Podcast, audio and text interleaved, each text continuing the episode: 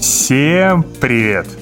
С вами подкаст «Подлодка» и его ведущие Егор Толстой. Это я, Евгений Котелло. Всем привет, меня зовут Женя, и я люблю поспать. И Стас Цыганов. Привет-привет, ребят. Как Женя только что проспойлерил, сегодня мы пишем выпуск впервые вообще за долгое время о том, в чем мы, я, Женя и Стас, являемся, не побоюсь этого слова, настоящими экспертами. Потому что сегодня мы будем говорить про сон. Шутка максимально изъезженная, но, ребят, простите, Буду... это максимум, что я смог себя выдавить. Я представлю наших сегодняшних гостей. Это Александра Пучкова, кандидат биологических наук и старший научный сотрудник лаборатории нейробиологии сна и бодрствования, и Алексей Гузей, писатель и исследователь с бэкграундом в экономике и когнитивных науках, которого вы, возможно, можете знать по его а, статье с критикой книги «Why We Sleep» Мэтью Олкера. Ребята, привет! Привет! Привет! А, перед тем, как мы перейдем к основной части выпуска, расскажите немного о себе. Давайте, не знаю, с Сашей начнем. Ну, давайте. А, да, я, я тоже очень люблю спать и решила, что надо совмещать э, работу и свое призвание. Вот, поэтому решила, почему бы не поизучать сон. Вот, э, занимаюсь этим с переменным успехом вот 10 лет уже, страшно. Вот. Что-то стало понятнее, что-то стало непонятнее, потому что, ну, как же так? Начинаешь изучать, и они просыпаются. Э, поэтому продолжаю.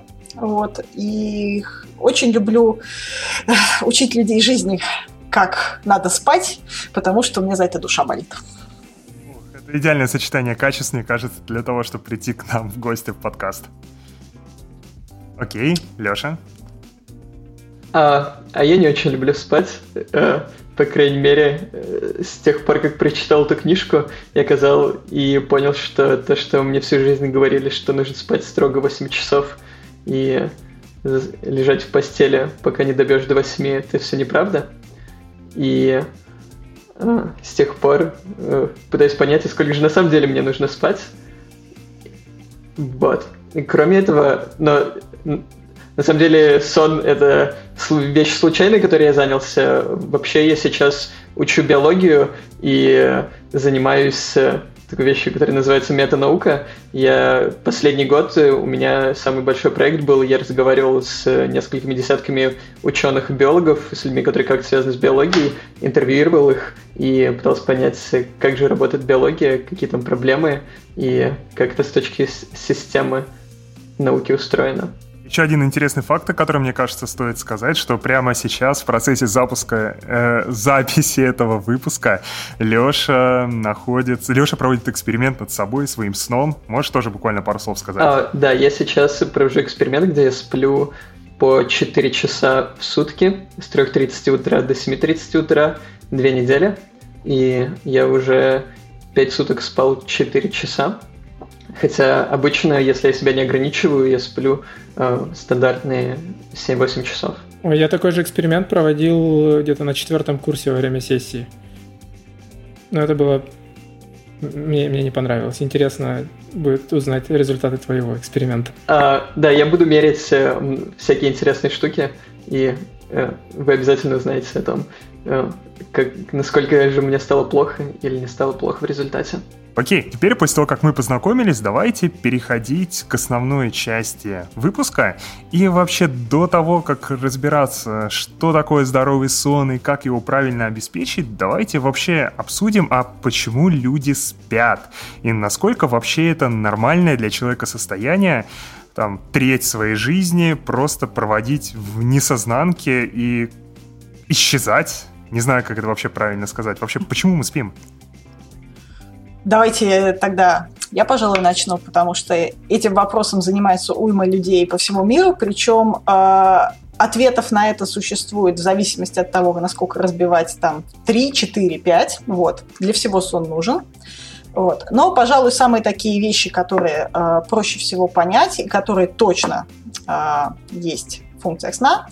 Это, э, во-первых, такая самая общая функция, то, что там биологи называют гомеостаз, все остальные могут это назвать просто поддержание нормального состояния организма. То есть мы это воспринимаем, что я поспал, отдохнул, восстановился. Вот. Во время этого поспал, отдохнул, восстановился, э, на самом деле происходит регулировка нашего гормонального уровня, нашего обмена веществ энергетического, нашего обмена, как мы там тратим энергию, запасаем жиры. Регулировка нашего иммунитета и многих других систем. Вот. И э, мы это узнаем, потому что когда что-то здесь идет не так, или когда человек хронически не досыпает, или когда он там сутки через двое и прочие интересные режимы, то рано или поздно что-то из этого начинает уползать в нехорошую сторону. Э, это раз. Э, два, функция сна. Нам сон абсолютно принципиально нужен для запоминания. В принципе, вот нейробиологи уже лет 50, наверное, изучают, как работает наша память. Вот, и выясняется, чтобы записать из нашей кратковременной памяти, что мы там усвоили за день, в долговременную, которую мы помним всю жизнь, вот для этого нужен сон. Без сна этот процесс идет плохо, криво, ущербно и так далее. Вот, поэтому идея в сессию не спать, она вот как раз не очень продуктивна, потому что мы все загружаем информацию, а она в долговременную память не прописывается. Молодец. Главное сдать сессию, а то же да, а потом, а, это да. будет потом. Так главное, до экзамена донести надо. Тот старался, старался, а не донес. Ну да. Вот, вот такая штука. Там куча всяких интереснейших процессов происходит. И еще очень интересная вещь, которую открыли, в общем-то, не так давно, в десятых годах, что э, сон нам нужен для промывки мозгов, в буквальном смысле слова. У нас, когда мозг, клетки мозга работают, они вокруг себя выбрасывают всякие вещества, метаболиты, то есть ну, продукты жизнедеятельности. Вот представьте, небоскреб, в нем все работают целый день, какое количество мусора там накапливается, как там все натаптывают. Вот. Ночью у нас это все, естественно, а, не так активно вырабатывается, меньше мусора, и при этом клетки немножечко так поджимаются, и наша спинномозговая жидкость, которая омывает весь мозг, начинает течь сильнее. То есть, по сути, происходит реально генуборка, приходит тетя Люся с ведром, и все это промывает. Вот. И, соответственно, если человек несколько ночей не спит, это как несколько ночей э, в активно работающем небоскребе не будет проводиться уборка. Вот. Тоже не очень приятно получается. Вот. Есть еще всякие интересные теории, что, например, э, это один из наших э, российских ученых двигает теорию, что сон нужен еще для обработки информации от внутренних органов на мощностях всего мозга, тоже интересная идея и так далее. Но вот эти штуки точно есть. Причем они есть не только у человека, они там птички, зверушки, все то же самое. Можешь поподробнее вот про последний тезис, про обработку информации от внутренних органов? Здесь не очень понял. Да, типа, это печень? такая, да, это такая тема, называется она «Висцеральная теория сна». Ее развивает наш ученый э, Иван Пигарев. Э, он э, говорит, в общем, все, кто изучает проблему, знают, что у нас очень много всяких нервных узлов, нервной ткани, в, во внутренних органах окружают их, и, например, вот наш кишечник, там количество нервной ткани и нейронов удивительное просто. А, и эти сигналы, они обычно обрабатываются в фоне. Вот. Но всякой информации идет много, вот. И вот он говорит, что днем у нас мозг обрабатывает, там, что мы слышим, что мы видим, что мы обоняем. То есть он работает на внешнюю среду. А ночью он закрывается на вход снаружи и переключается на вход от органов, то есть такие вычислительные мощности даже нашей там зрительной коры идут на обработку информации изнутри. Вот такая вот идея. Он там показывает, как если там спящему зверю там потыкать желудок, как отзывается зрительная кора. Очень удивительные вещи. Вот есть такая тема.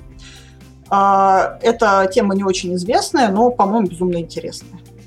А, я наверное, прежде чем э, начать говорить, я должен заметить еще раз, что я куда меньше эксперт, э, чем Александр в вопросе сна. Я потратил на этот вопрос, точнее, что там вообще происходит, пару сотен часов за последние несколько месяцев, а не года. Но мое впечатление, и но я хочу прокомментировать второй пункт про очистку мозга. И мое впечатление и от того, что я смотрел на литературу, что на самом деле как раз эта функция сна еще не настолько э, ясна, и что самое главное исследование, которое было в 2013 году опубликовано про это, оно было на мышах, а не на людях. И насколько...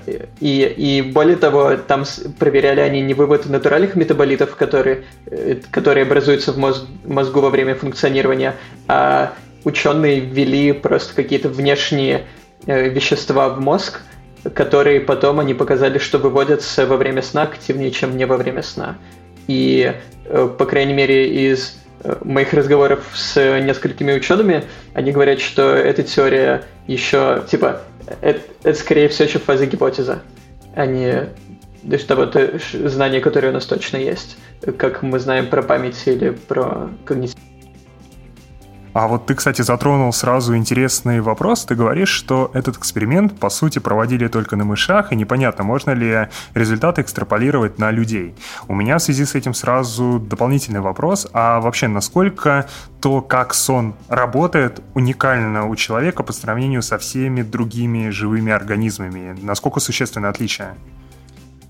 А, э, говорю так, есть кусок очень большого сходства, есть кусок принципиального отличия. Давайте со сходства начнем. Почему, собственно, большая часть исследований сна происходит на зверушках, а не на людях. С ними можно делать много всяких интересных вещей, чего с людьми ученым делать не разрешают.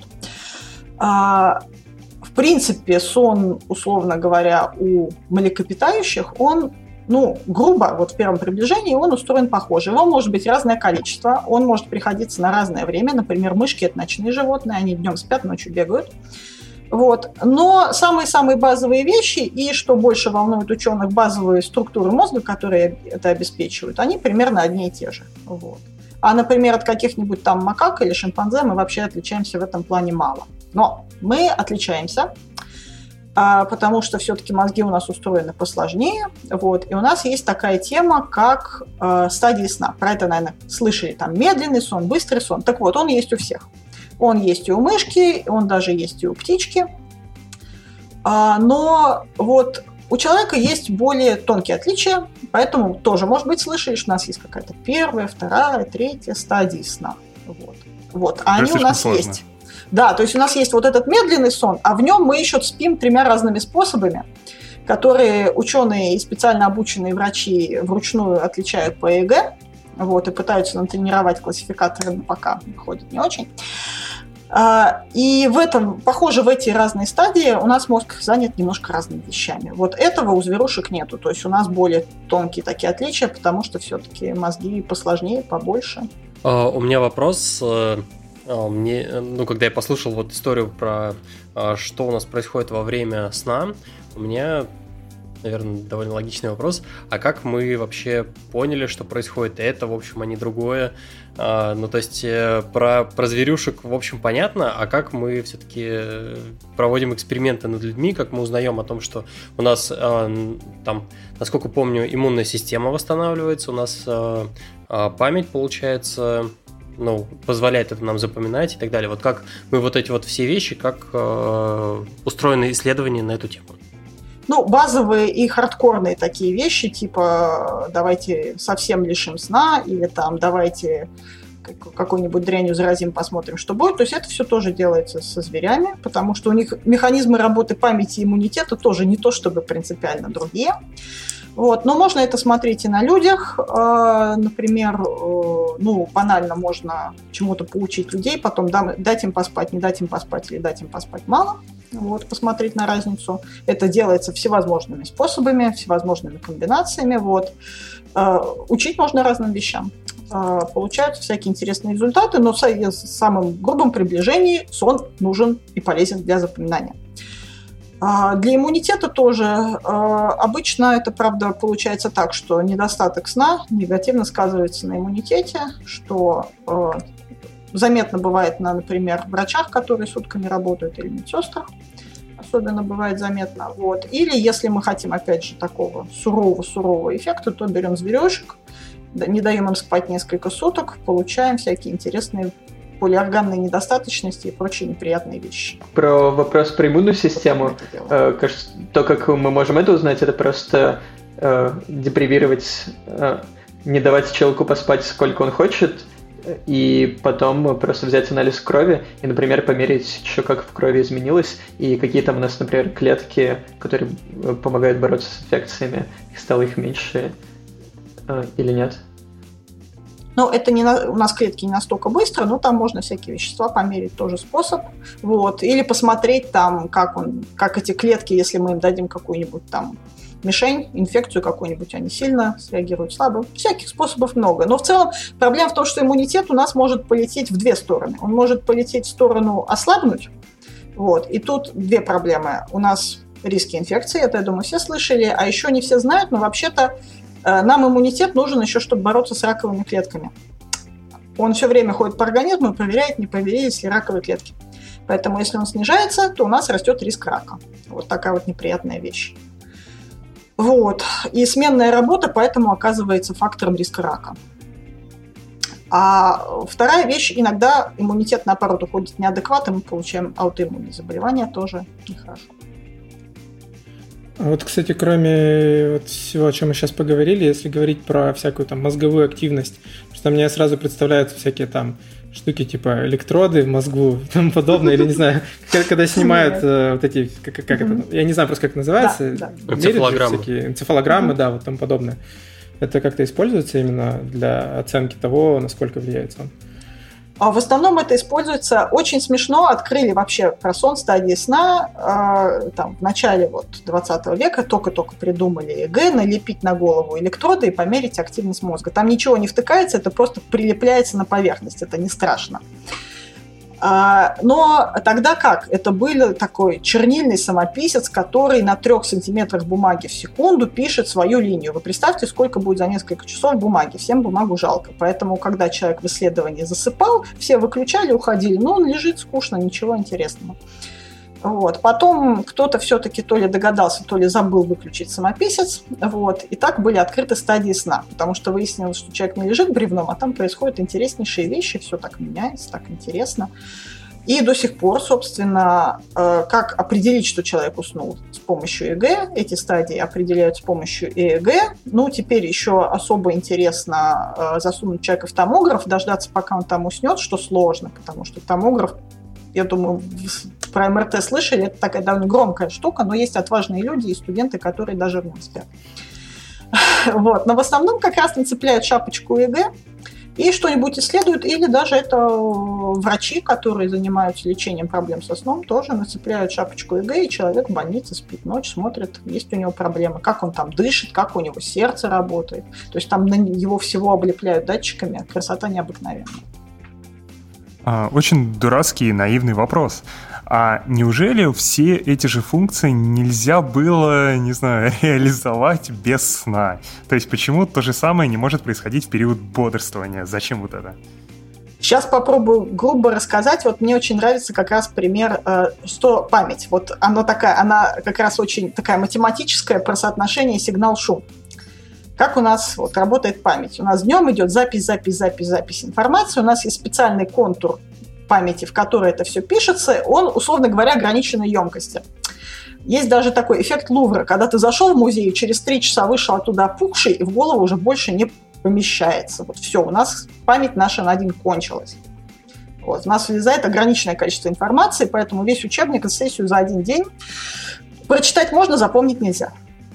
Вот. То есть у нас как-то... И вот чтобы это записать, а, нужно, должна эта запись выключиться и включиться другие контуры, чтобы из этого контура переписать в другие. Вот. И это не параллелится от слова вообще. То есть оно работает либо так, либо на запись, либо на перенос, условно говоря. Вот. Э, самое вот, обидное, что что эту же проблему в высоконагруженных системах мы, в принципе, уже решили, и на горячую с этим оперировать э, вполне можем. Вот, у нас на горячую не получается, и, ну, там еще есть всякие хитрые идеи, что, например, ты то, что там прожил, научился, научился ходить по новому району, вот, во сне оно проигрывается еще, еще, еще, чтобы оно лучше запечаталось. А потом у нас же есть важная информация и неважная информация.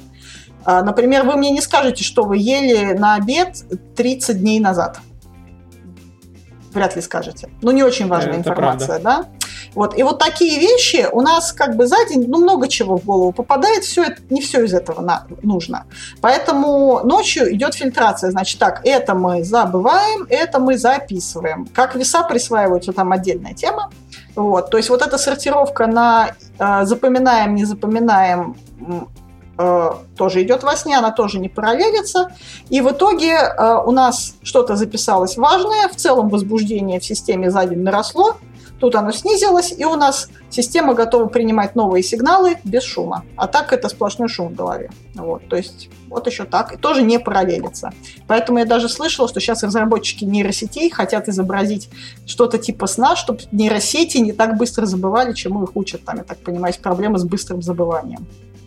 В компьютерных нейросетях уже. Я хотел прокомментировать, мне кажется, Э, опять же, по крайней мере, из моего чтения литературы у нас нет настолько точного и настолько подробного объяснения того, что и что все, что происходит до сна, все у нас не сортируется, все, что происходит во сне, у нас сортируется и записывается в долгосрочную память. Э, кажется, что э, сон, правда, помогает консолидировать память, но недостаток сна не отрежет сразу память всю. И, э, скорее всего, если у вас будет недостаток сна, у вас не будут просто брать и пропадать вся, вся долгосрочная память, даже если она не будет настолько хорошо работать. Так что этот вопрос про то, может ли записываться в долгосрочную память э, на ходу или не может, это все-таки скорее вопрос того, насколько это эффективно происходит э, в состоянии сна в состоянии не сна а не вопрос того, что это происходит только в одном или в другом состоянии. Ну да, если там залезать в тонкости, потом, то есть вы чего-то запомнили, что-то записалось, потом вам еще чего-то, а теперь вот запомни вот это, а теперь еще научись играть на рояле, а теперь давай учебник э, квантовой механики почитаем. Э, сложно нам все это рассортировать без сна. То есть тут вопрос, как, как бы, как справиться с нагрузкой. Сон нам помогает справиться с информационной нагрузкой, не сваливать все в кучу и запомнить, условно говоря, больше, чем получается без сна. Вот. Э, биология вообще с абсолютными величинами не очень работает. Там многие как раз по студенческим сессионным воспоминаниям, что да, можно не спать, и что-то ты запомнишь, то есть тут идея скорее в том, что если бы ты поспал, ты, наверное, запомнил это лучше. Ну, если тебе оно только до сессии надо, а вот если еще потом в жизни пригодится, то, наверное, лучше было бы поспать. А в, а в итоге ну, я, я вот такую вещь хочу узнать. То есть, получается, а, проблема не в том, что а, тяжело взять и, условно говоря, а, активировать вот контуры вторые, чтобы взять и считать это все с первых и, в общем, как-то сложить хорошо в долгосрочной памяти, а именно проблема того, что, в принципе, для выполнения вот этих вот всех действий требуется слишком много нагрузки, и мы в состоянии бодрствования, видимо, мозг, ну, как в плане нагрузки не может столько выделить э, ресурсов для вот этого перезаписывания, сохранения и так далее. Да, ну плюс я говорю, что а, то есть сон это на самом деле это не многие считают, что это человек лежит и ничего не делает. Мозг угу. во сне очень активно работает, просто он работает по-другому. И вот а, поэтому, видимо, это так вот эволюция сделала, что не очень хорошо это параллелилось, пришлось вот переключать между разными режимами. Дело в том, что если бы от сна можно было бы избавиться, то мы бы спали мало, потому что сон очень уязвимое время, да, ты спишь, тебе, к тебе приходит леопард и тебя съедает в саванне, вот, поэтому если бы можно было спать меньше, в принципе, это было бы выгодно. А, та, а такой вопрос не пробовали как-то все, все-таки взять и, условно говоря, как-то активировать а, вот это вот перезаписывание? Ну, то есть, условно, а, приведу пример. Когда ты читаешь книжку или занимаешься каким-то интеллектуальным трудом, у тебя, наверное, мозг сильно а, более активен, чем, например, на беговой дорожке, условно, или там в состоянии медитации или еще в каком-нибудь. Нельзя искусственно взять и вот активировать вот режим вот этой вот всей записи и сохранения, но при этом не, ну, чтобы и параллельно какие-то дела делать менее ну, затратны в плане умственных усилий? Ну, у нас это очень глубокие, во-первых, структуры мозга, они находятся прям совсем глубоко, и потом это очень тонкие взаимодействия между клетками, поэтому я думаю, до такого нам даже не в ближайшей перспективе не светит, это, это прям сложно. И удастся ли их заставить переключиться, и не отвалится ли у нас что-нибудь от этого еще, например, не получится ли, что мы тогда... Какая беговая дорожка? Не было никакой беговой дорожки, то есть оно так выпадет из памяти, потому что мы переключили на перезапись, тут этого гарантировать сложно, то есть у нас там так интересно. Было бы интересно, вообще обнаруживают, что у нас мозг умеет спать маленькими кусочками, особенно как раз когда мы не особенно заняты, вот, или когда мы подустали, там какой-нибудь водитель вторые сутки за рулем, вот, то мозг уже начинает спать кусками. То есть он такой пынк, немножечко здесь поспал, пынк, немножечко здесь поспал. Но, может быть, из этого что-то выйдет.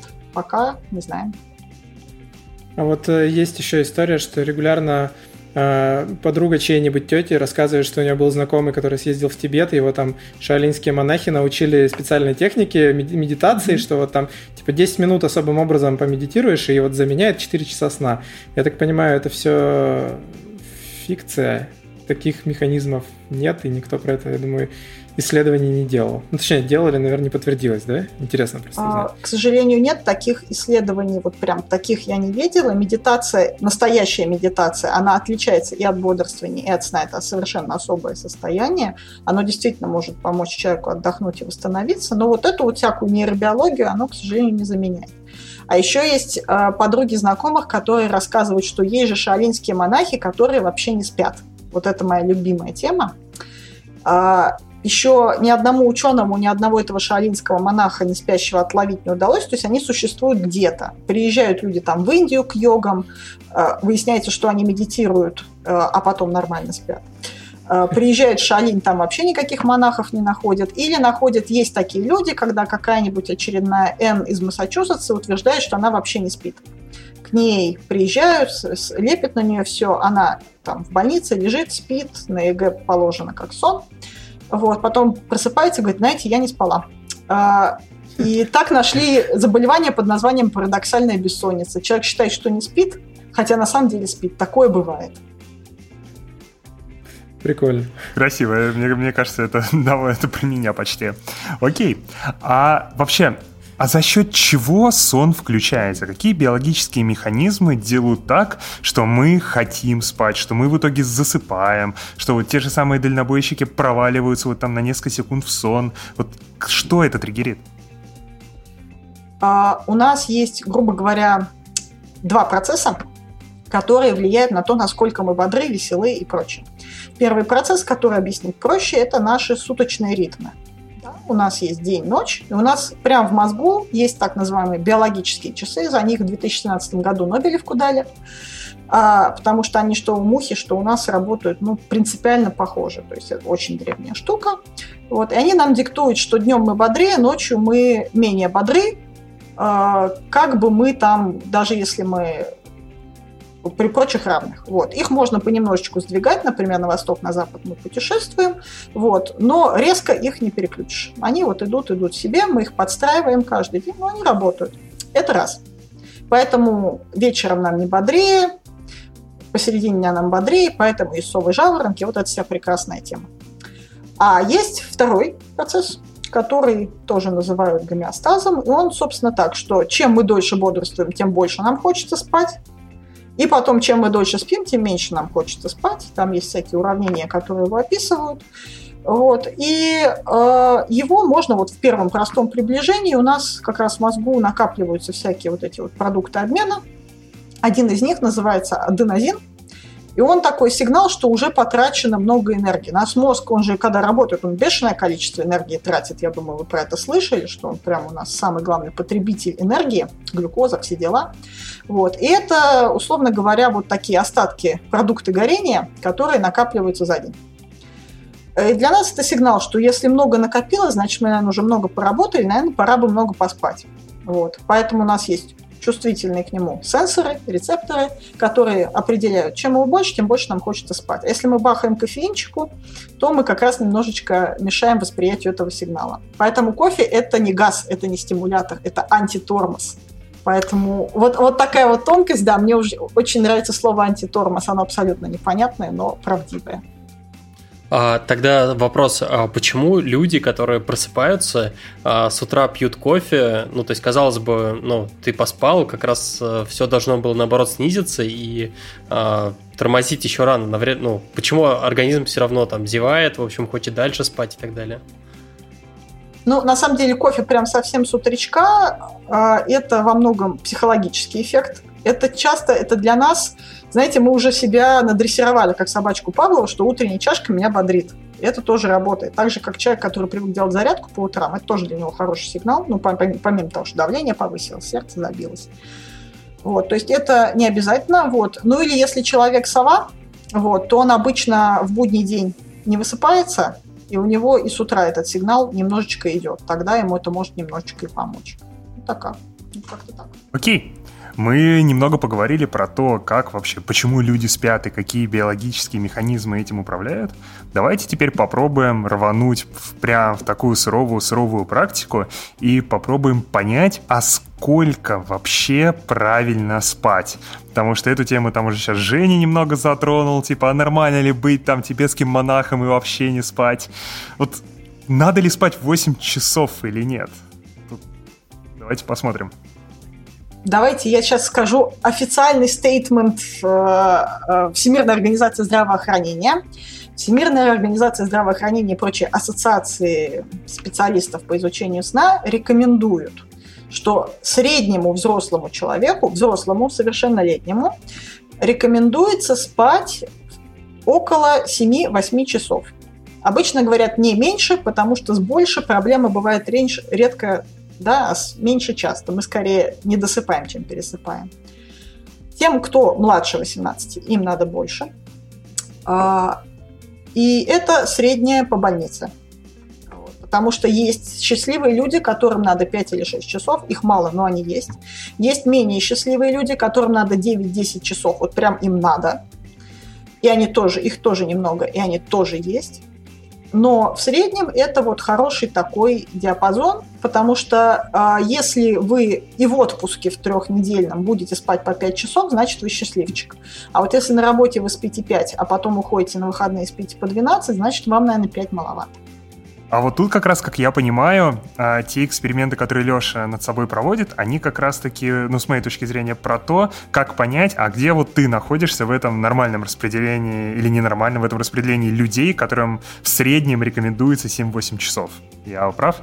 Да, и э, кажется, что э, на самом деле то, что говорят эти рекомендации, это просто то, что спите столько, сколько вам нужно спать.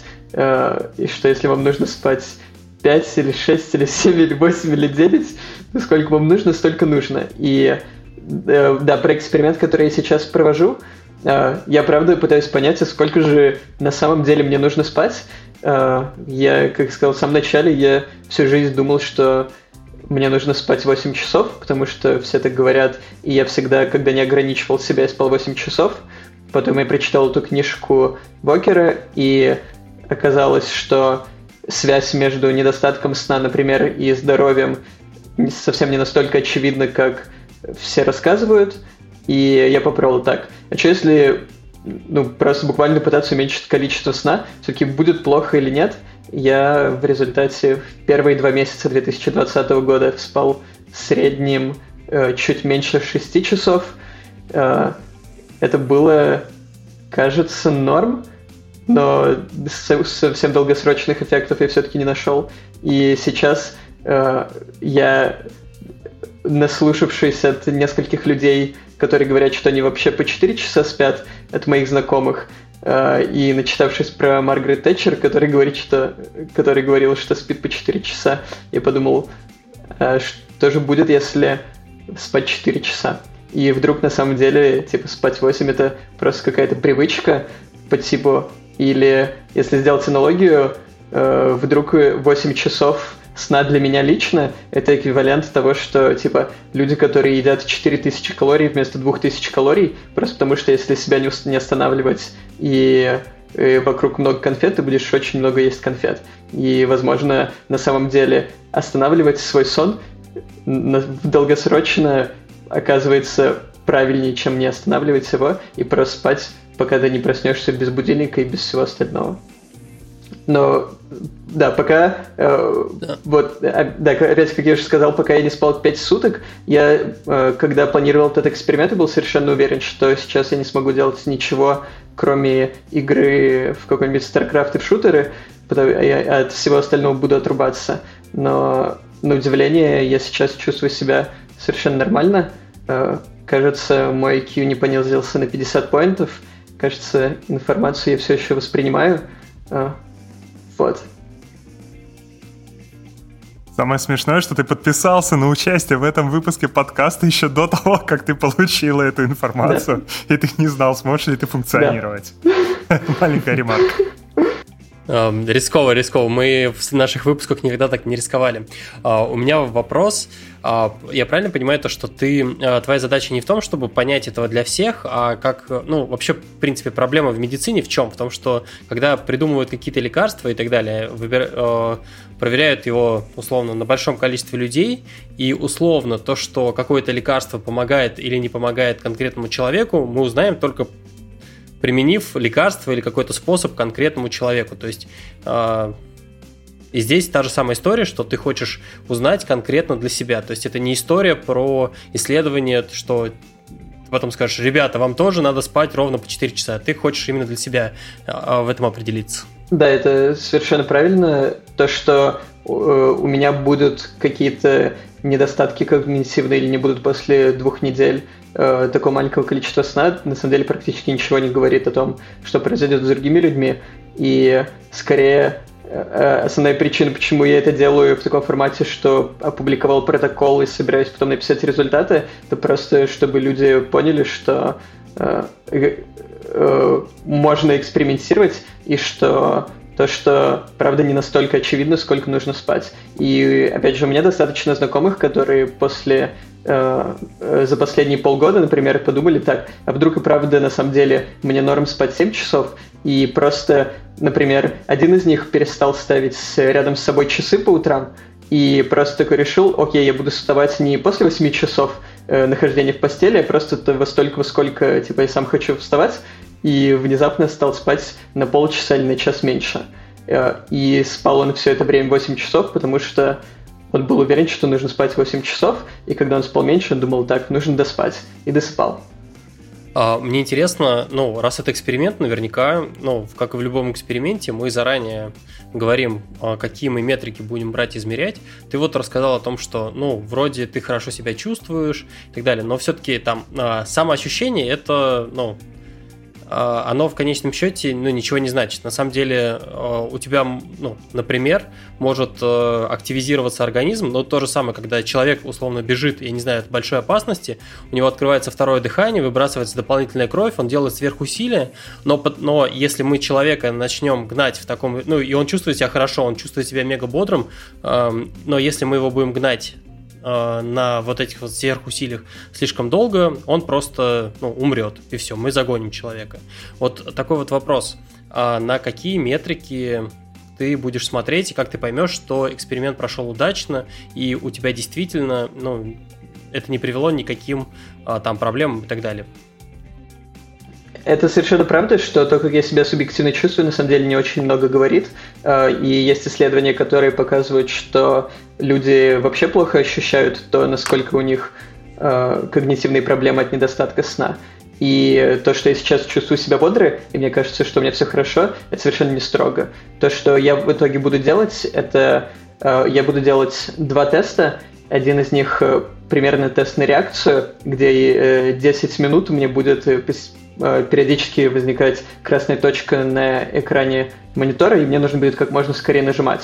И я буду сравнивать значение, то, сколько у меня будет медленных нажатий э, в последние три дня депривации, то есть когда депривация должна быть самая сильная, и в дни, когда у меня нету депривации. И э, таким образом э, э, я сравню объективно, насколько у меня стало хуже, по крайней мере, с э, реакцией, которая вроде э, очень сильно э, подвержена недостатку сна. И насколько сильно у меня будут э, микросны или вот какие-то такие перебои в работе мозга. Э, этот тест очень хорошо их найдет. Второе, что я буду мерить объективное, это я сделал себе кастомный сценарий в э, игры, игрушки, которые э, э, тренируют людей лучше играть в шутеры. Э, и у меня там нужно будет на карте убить 20 ботов, которые бегают по карте случайным образом. И я буду делать эту задачу много раз, опять э, половину в состоянии депривации, в половину отсутствия депривации, и сравнивать свои результаты.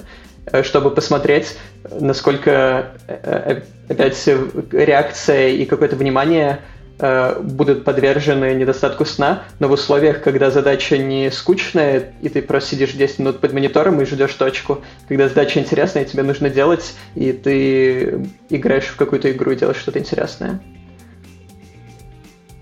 Вот, и моя гипотеза, которая, э, я не знаю, подтвердится или нет, но моя гипотеза, что эффект на э, скучную задачу, то есть простой тест на реакцию, будет э, заметно больше, чем эффект на что-то интересное. Что э, я подозрев... предполагаю на основании литературы, что у меня к концу двух недель эффект э, того, что я сплю по 4 часа, будет настолько большой, что я буду просто засыпать, Э, во время скучной в тестной реакции, во время чего-то интересного, если будут пробои, то они будут э, куда менее заметны, просто потому что задача более стимулирующая.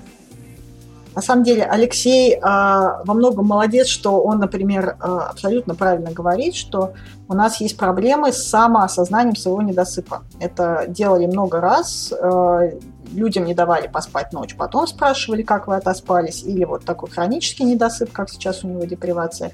И действительно, э, сколько бы это ни делали, общий результат, что мы сильно недооцениваем, насколько мы сдаем. Это вот очень неприятная такая вещь. То есть человек говорит, да я выспался, я уже в форме, например, после там ночного бодрствования. Если проверять это вот такими типа метриками, то выясняется, что нет, он все еще не в форме, он, например, только там на 70% работает от своей нормы.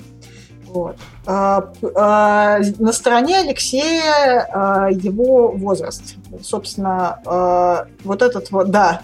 Здесь у нас все-таки в более молодом возрасте возможность проглотить такие стрессы для организма больше, поэтому я думаю, ему за две недели ничего особенно страшного не случится.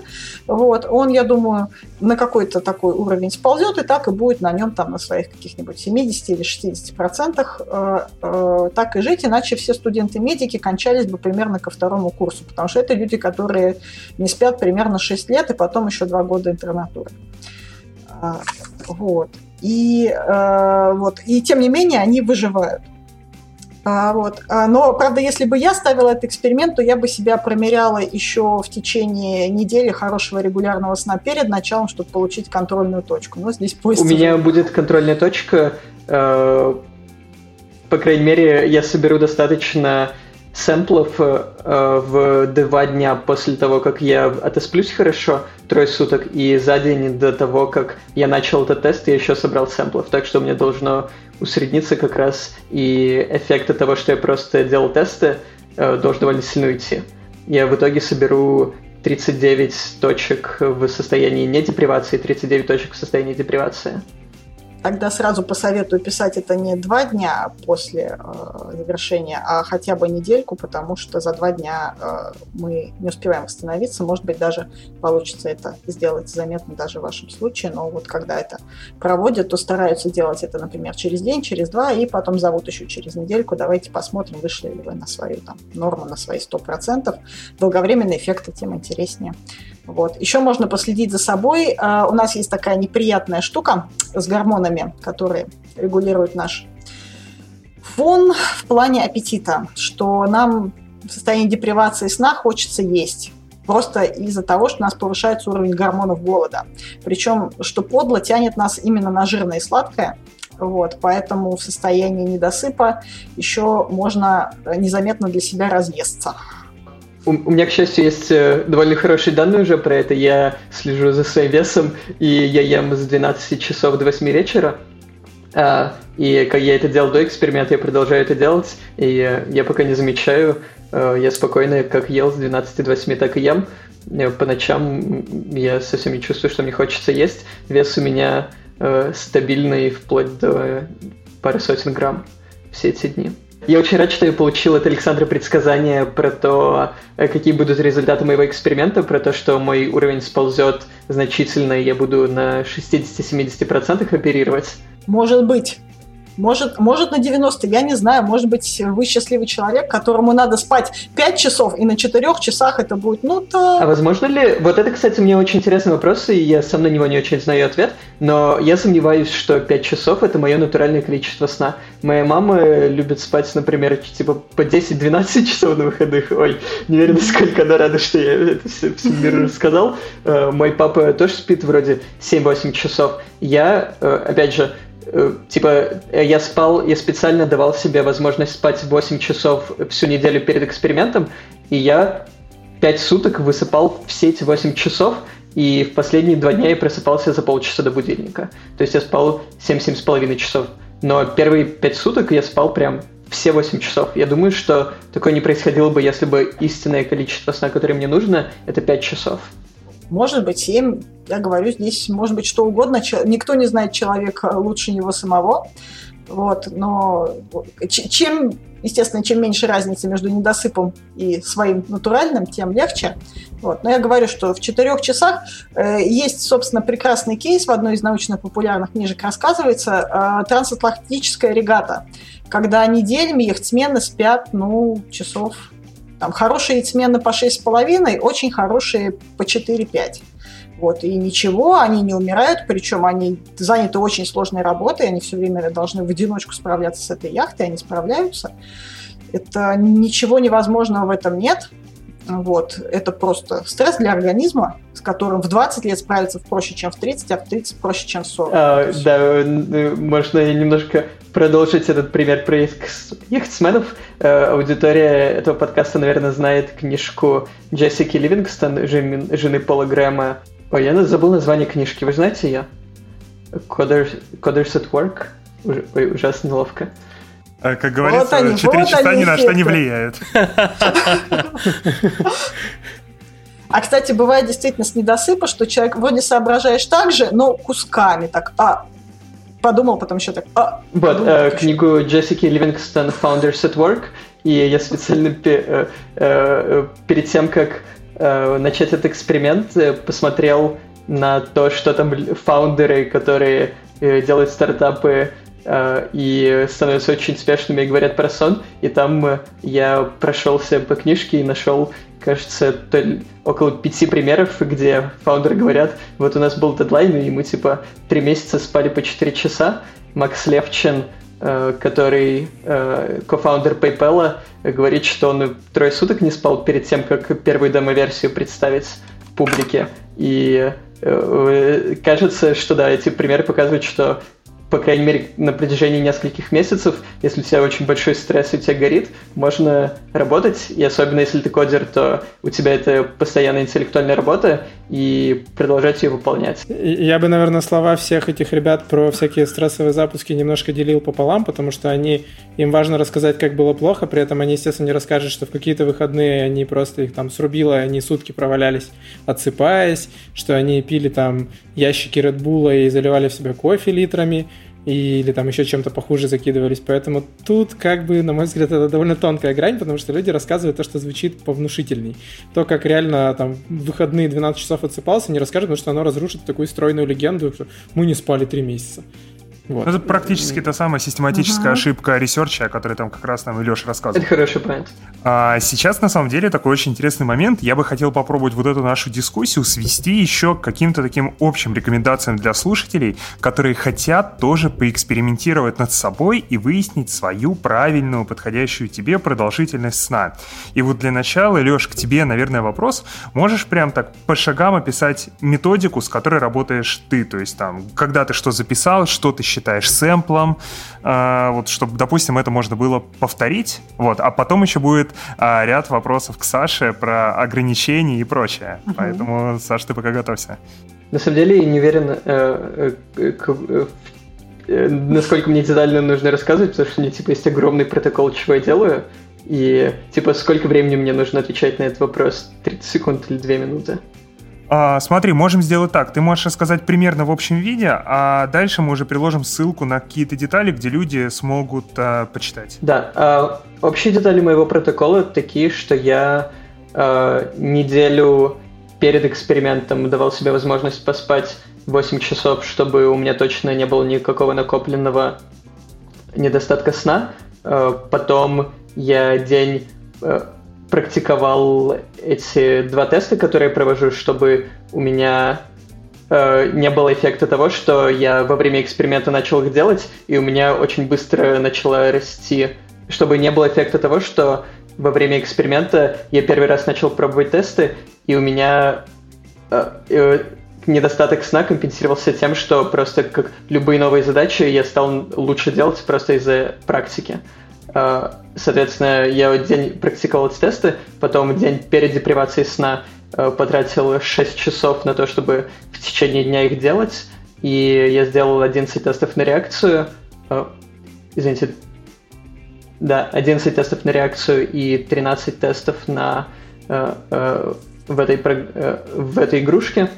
И потом у меня будет после восстановления от моего двухнедельного недосыпа еще два дня, где я также буду очень много тестировать. И, и соответственно, я скомбинирую э, все эти тестовые результаты. И это у меня будет э, мой перформанс в состоянии э, нормального количества сна. И это я буду сравнивать с тестами, которые буду делать в последние три дня депривации сна. Э, также распределены в течение дня. Я их скомбинирую и потом просто э, Соответственно, я собираю количество сэмплов, которые достаточно, чтобы обнаружить средний размер эффекта на моем втором тесте и эффект, сравнимый с тем, который наблюдается в исследованиях, э, которые опубликованы э, про, это, про депривацию сна и про этот тест. И я просто буду делать эти тесты стандартные и смотреть, significant у меня значение или нет, с поправкой на то, что я буду делать два теста. И у меня этот протокол публичный, я думаю, приложат, э, я его выложил на GitHub, я думаю, приложат ссылку, и можно будет почитать, что именно я делаю во всех подробностях. Круто, спасибо большое. Так, Саш, а теперь вот да. тоже вопрос. Еще угу, раз, вот угу. какие ограничения могут быть со стороны здоровья в таких экспериментах? Ты вот сказала, что очень хорошо, что у Леши там молодой возраст и прочее, но угу. там слушатели не знают, сколько Леши лет, поэтому давай попробуем да. генерализовать это. Ну, э, в принципе, здесь, э, я думаю, лет до 30 этим можно заниматься вообще довольно безболезненно, если у вас нет тяжелых хронических заболеваний. Да, давайте вот. Если у вас какие-то тяжелые хронические заболевания или если у человека и так есть проблемы со сном, э, то лучше так не экспериментировать. Если мы хотим сделать это красиво, то что я бы добавила? А, во-первых, да, вот хорошая идея, как следует выспаться, но а, когда делают а, подобные исследования, то делают их всегда тремя блоками. Делают довольно длинный замер до, вот как раз в те дни, когда человек высыпается, потом делают все время в процессе, и потом довольно длинный замер после, потому что это все процессы не мгновенные, и человек мгновенно не восстанавливается. И до и после не усредняют никогда. Вот за такое статистики и потом рецензенты в журналах очень бьют, возможно, даже ногами. А, а, что еще можно посоветовать, если вы придумали себе тесты? Тест на реакцию хороший, можно какие-нибудь тесты на переключение между разными задачами. То есть, например, у вас двух, в одном окошке надо считать суммы, в другом следить за мишенью, и вот между ними переключаться. Вот это очень страдает такое при депривации сна. Или там какой-нибудь э, автосимулятор с внезапно выскакивающими зайцами. Вот что-то такое очень внезапное. Вот это все, всякие такие вещи хорошие. Вот, что э, придумать вот такие тесты, и лучше их сделать не так много, но зато делать их каждый день. И еще интереснее, если делать его, например, пару раз в день, один раз делать его, когда вы знаете по себе, что у вас прям такой пиковый перформанс, вот вы в самой своей форме, у кого-то это там 9 утра, у кого-то это 3 часа дня, у кого-то это 9 вечера. Но вот самый-самый свой пиковый момент. И второй делать, когда вы знаете, что вам и так-то обычно хочется спать, ну, можно там 10 вечера сделать, можно в 3 часа ночи, я не знаю, когда вы там собираетесь ложиться. Но когда вы и в нормальное время еще не спите, да, например, вы ложитесь там в 12, сделайте этот блок в 11. Вот. Может получиться, по идее, между ними должна быть разница, может получиться, что разница между ними тоже изменится. Тоже может быть интересно.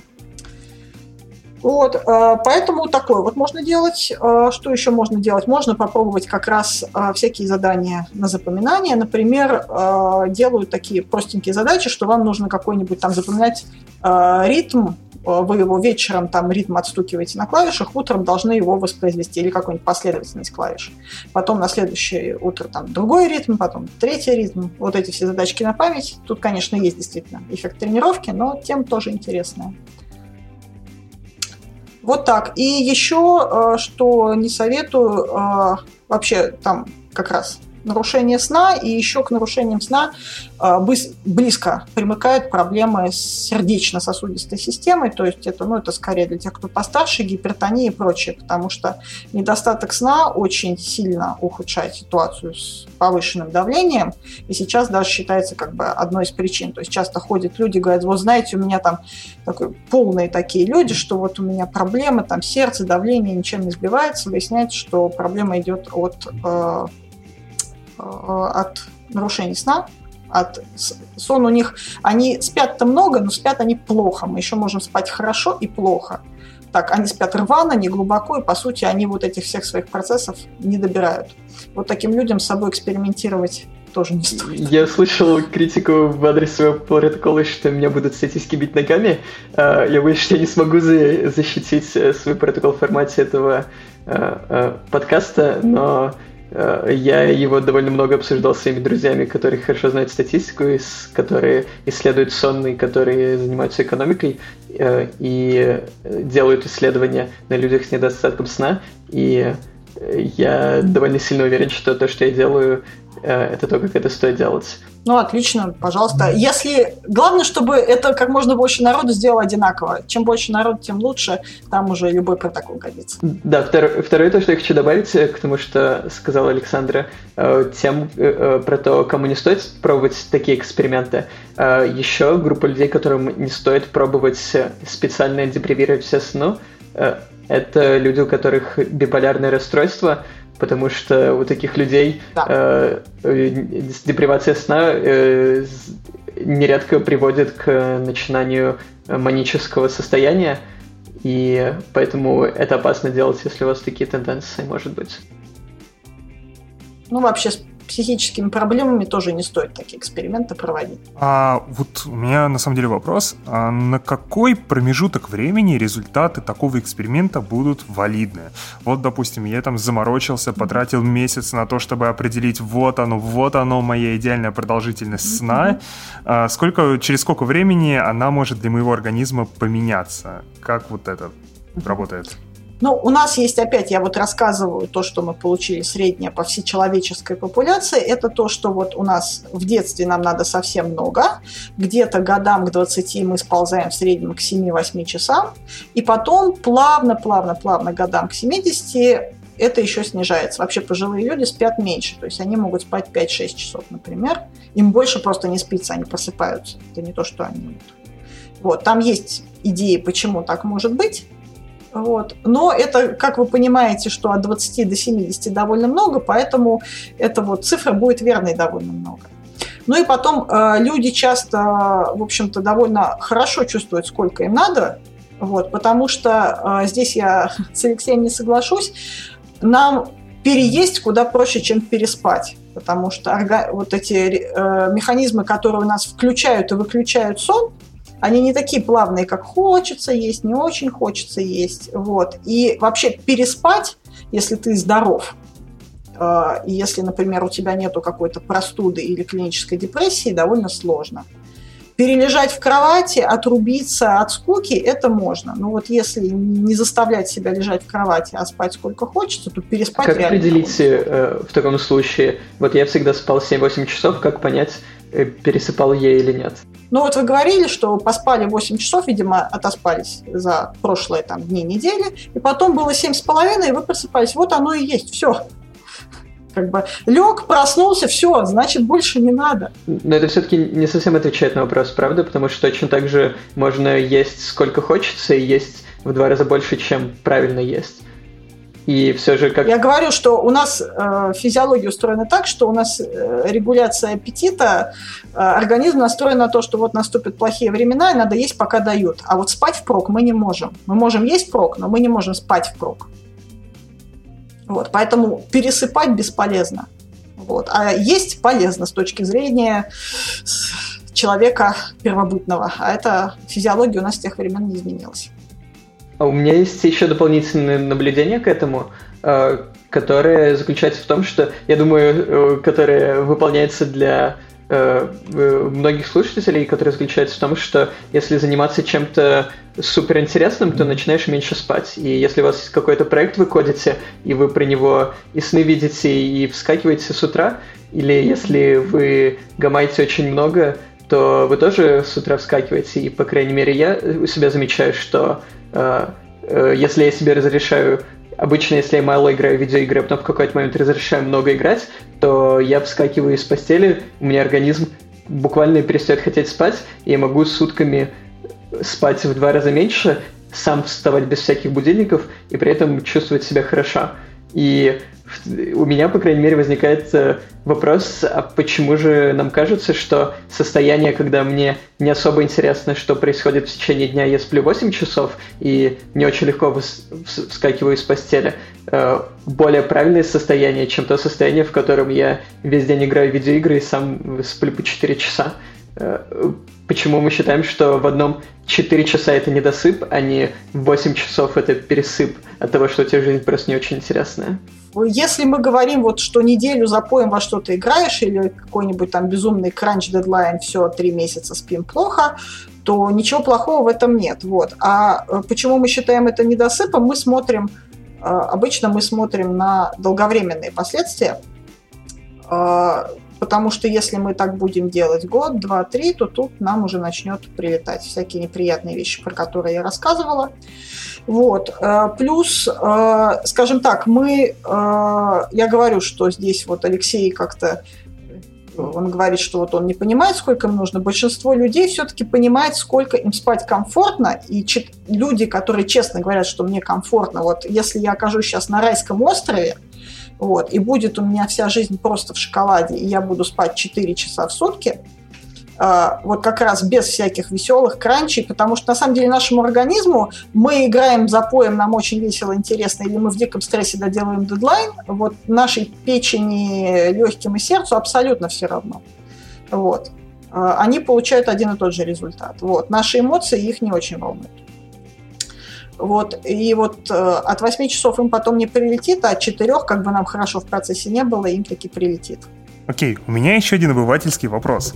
Вот в итоге, на какие ощущения вот в своем организме мне смотреть, если я все-таки хочу понять, а сколько мне правильно спать, но не заморачиваясь с очень сложной процедурой экспериментов над собой. Вот, допустим, опять же, я по себе знаю, что я могу 8 часов спокойно встать, встать проснуться, спать, проснуться мне хорошо. Могу 7 часов поспать, проснуться, и мне также вроде бы хорошо. Ну вот я не знаю, я запутался сейчас. Зачем мне смотреть?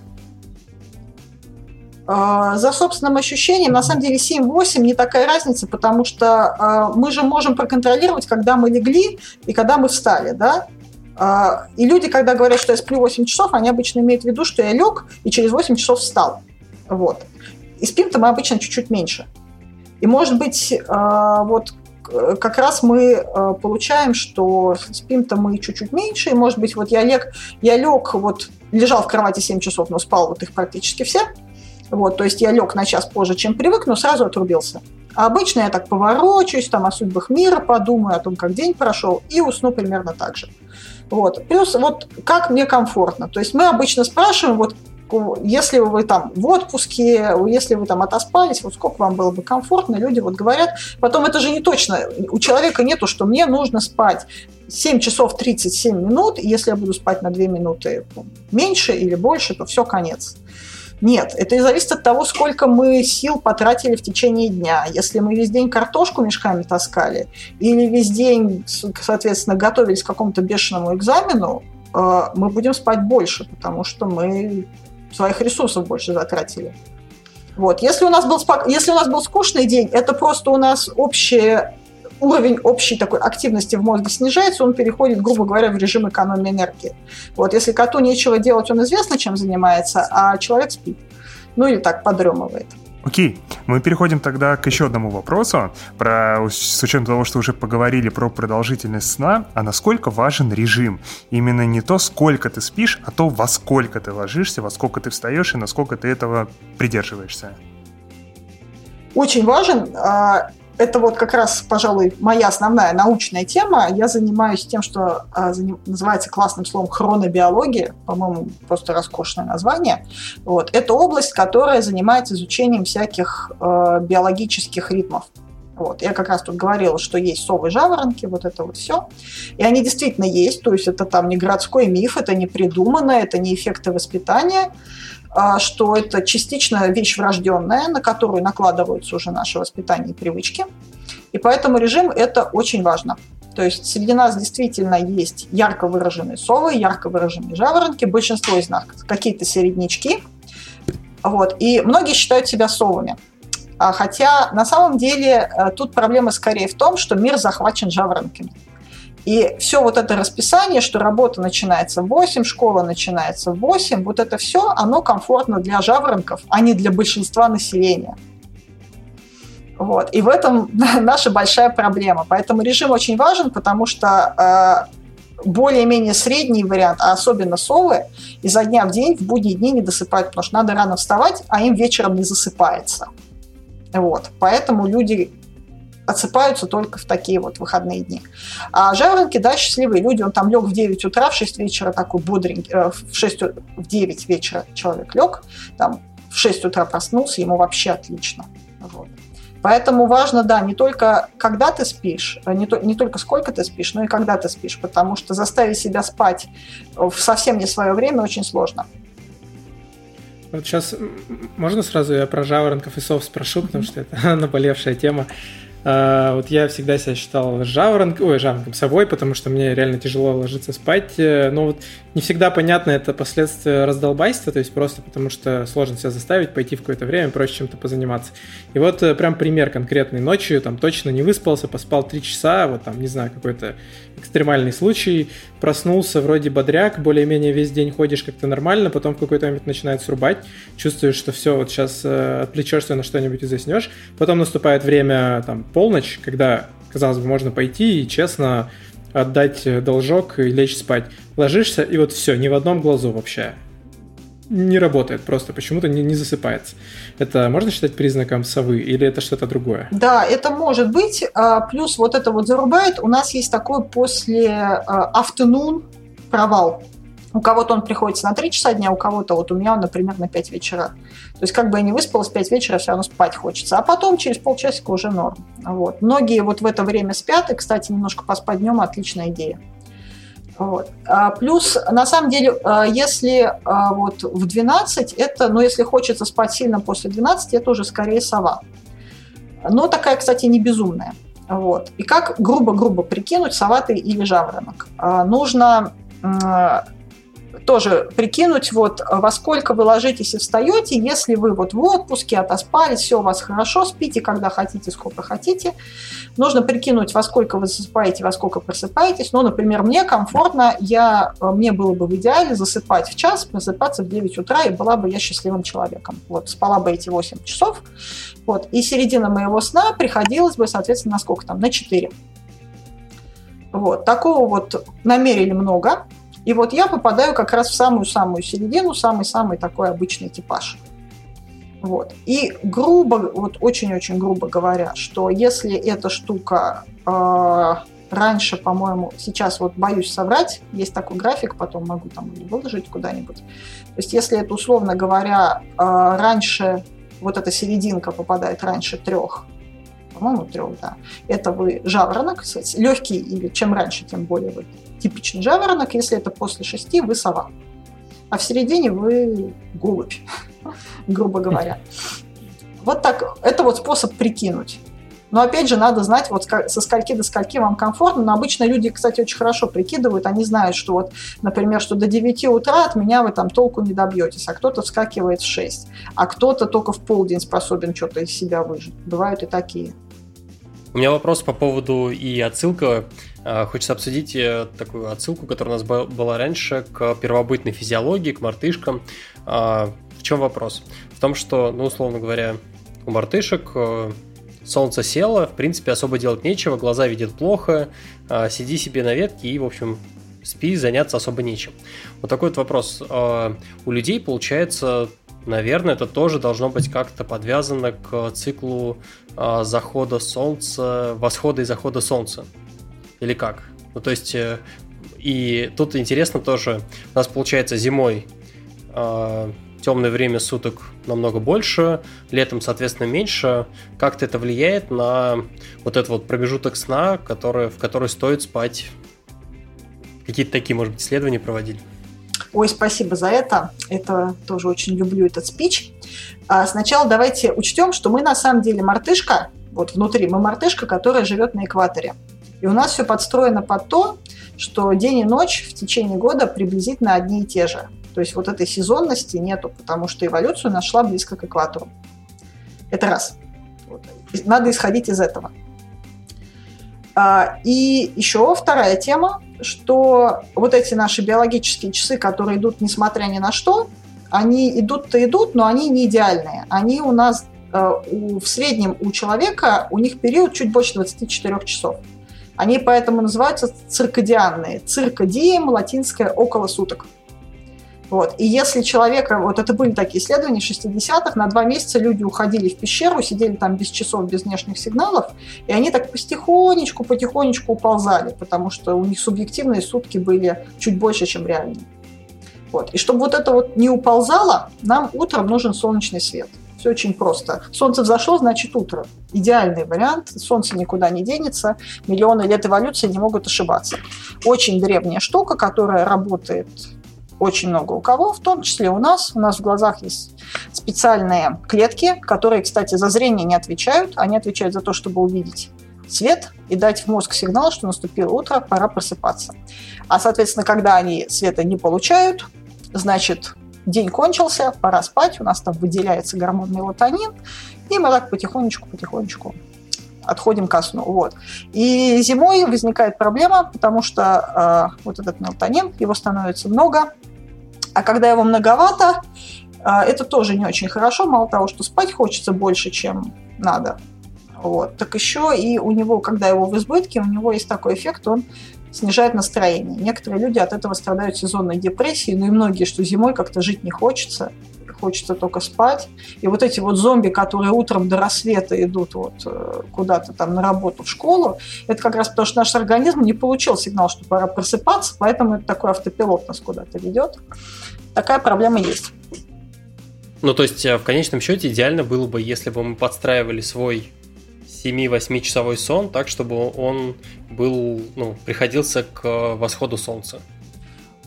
Да, но это убьешься. Ну, вернее, восход солнца. Я говорю, что совы жаворонки, то есть тут сова, у нее э, иногда у сов бывают вот этот их цикл, он заметно больше суток, и они поэтому каждый день все позже, позже, позже. Они могут уползти, надо за, им за собой следить, чтобы вот каждый день не ложиться на полчаса позже, да, то так можно ложиться утром. Бывает такое, да, если за собой не уследить. А, вот. А, в принципе, то есть э, здесь можно себя придерживать в рамках времени, потому что ну, все-таки надо работать там, подстраиваться под социальную жизнь. Вот. Но может быть вот как раз зимой хорошая идея, действительно хорошая идея, с утра врубать весь свет поярче, какой есть чтобы организм все-таки получил сигнал, он не такой сильный, как от дневного света, просто потому что солнечный свет ярче, но что-то лучше, чем ничего. А вот когда ночью встаете к холодильнику, верхний свет лучше не включать, чтобы ничего не перепутать. Это вот такой практический совет, да, лайфхак. Не, не включайте яркий свет, когда встаете ночью, чтобы себе ничего не перебить. А, да, я хотел э, сказать э, про мой опыт того, э, и про мои попытки понять, сова или жаворонок, а, потому что мы говорили, что кто-то совы, кто-то жаворонки, кто-то голуби, и у меня было зрение, что есть четвертая категория людей, которые э, не особо важно, во сколько вставать и во сколько ложиться спать, они ко всему адаптируются. И, э, по крайней мере, у меня я уже больше полгода записываю каждый день, во сколько ложусь спать, во сколько встаю. Э, я большую часть февраля вставал где-то между тремя утра и шести утра и чувствовал себя отлично. Э, у меня были промежутки в моей жизни, когда я э, ложился даже буквально несколько месяцев назад, когда я стабильно ложился в 12 часов в час ночи и вставал в 8-9, потом я знаю, что у меня лично, э, точнее, Женя очень хорошо заметила, что как отличить совавы или просто человек, который продалбывается и лень пойти спать. И, по крайней мере, у себя я очень сильно замечаю, что когда у меня э, типа хват, хватает самообладания не продалбываться, и, скажем, если даже вечером работаю, то я могу просто взять и пойти спать, и хорошо усну через 15 минут, в то время как если я вечером не работаю, а продалбываюсь, то э, просто типа невозможно выйти с YouTube. И так как YouTube это э, или какие-нибудь игры это вещи, которые очень сильно стимулируют, то э, они натуральным образом не помогают лечь спать. И таким образом, если ты это человек, который все время продалбывается вечерами и сидит на YouTube, то вполне может э, создаться впечатление, что тебе не хочется спать. На самом деле это просто эффект продалбывания. И, по-моему, очень важно э, это, правда, очень важно отличать, э, продалбываешься ли ты или, правда, не хочешь спать. И кажется, что это сделать сложнее, чем кажется сходу. Вот, э, да, может быть, ты такой, это по-моему, есть, да, это такой редкий типаж, не очень ритмичные люди, то есть, скажем так, для тебя это сигнал суточный, он не очень важен.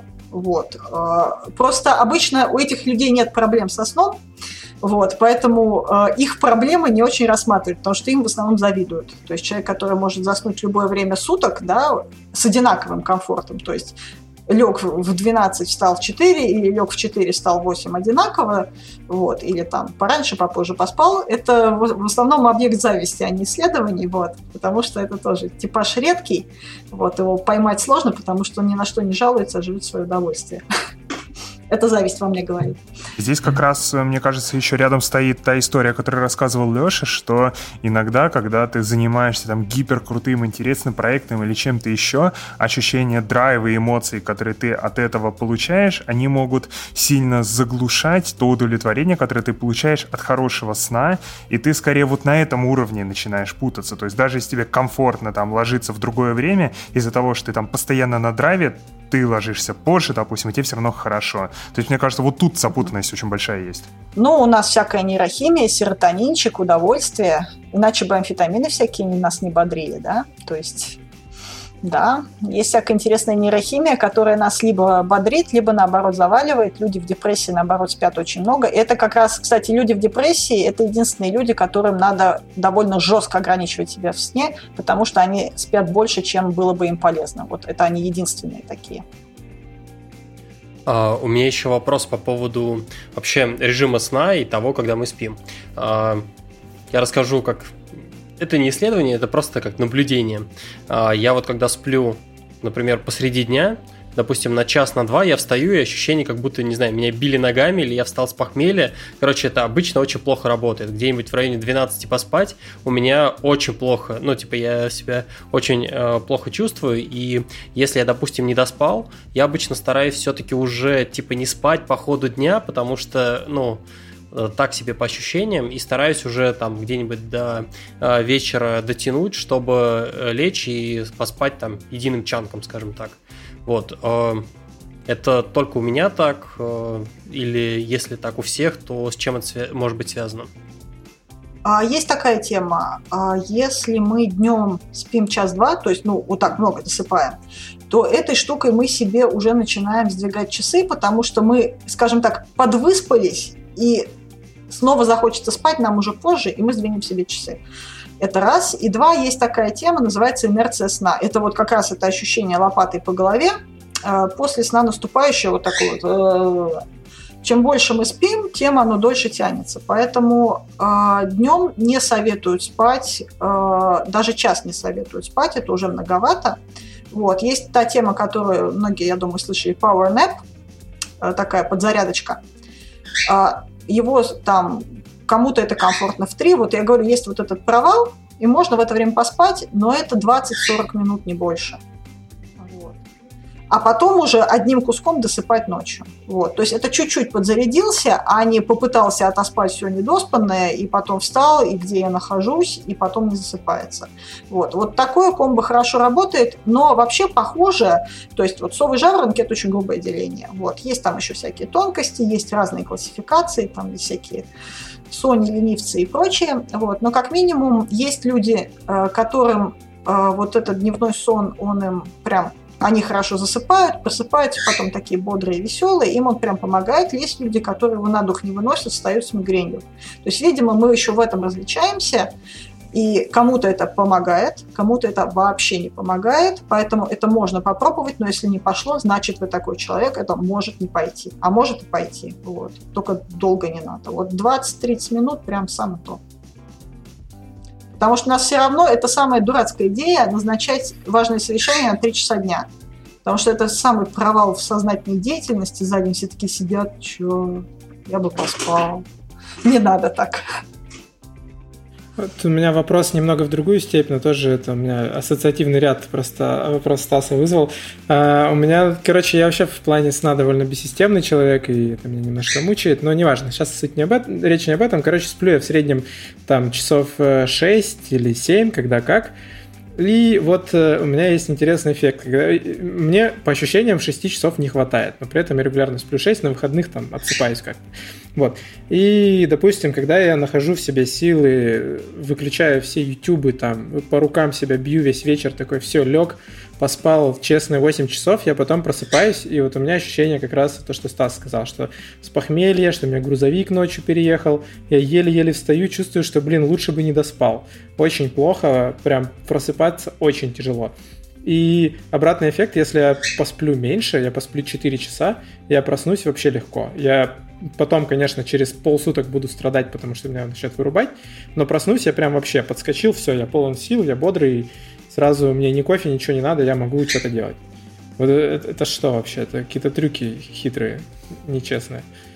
Да, там всякие хитрые трюки. Возможно, что 8 часов, то есть организм пошел вот в этот вот глубокий, глубокий сон свое досыпать, и вы его прервали, когда он еще не закончил. Вот. Ну и плюс еще непривычная инерция сна, то есть ее накопилось побольше, а тут на вон оно оказывается как выглядит. Вот. А, а потом обычно это же, то есть от, отоспался это после каких-то тяжелых дней несколько без сна, и вот оно прилетело все разом, то есть был стресс, стресс, стресс, организм такой подобрался, и тут только он расслабился, естественно, ему так «А, на тебе отдачу. Вот. А в 4 часа ты поспал, я, например, знаю, что там, ну вот в аэропорт надо там в 5 утра рейс, то есть ты встаешь какое-то вообще не время, я там по первому писку будильника просыпаюсь, так сердце дыш, дыш, поскакали, все, бодрый, сел на самолет, рухнул, отрубился. А, потому что, ну, в принципе, мы способны собраться для выполнения какой-то задачи, не надо считать себя какими-то безвольными несчастными существами, мы довольно много контролем своим организмом имеем, поэтому если мы знаем, что да, сейчас будем спать 4 часа, у нас есть мотивация спать 4 часа, то мы встали, включились, пошли. Там иногда люди даже через сон какую-то продолжают там какую-то задачу делать. Вот у нас был эксперимент, когда люди должны были там нажимать какую-то кнопочку, так некоторые даже во сне ее так просыпаются, тут же продолжают, там, задачу надо выполнять, ответственные люди во сне прям продолжают.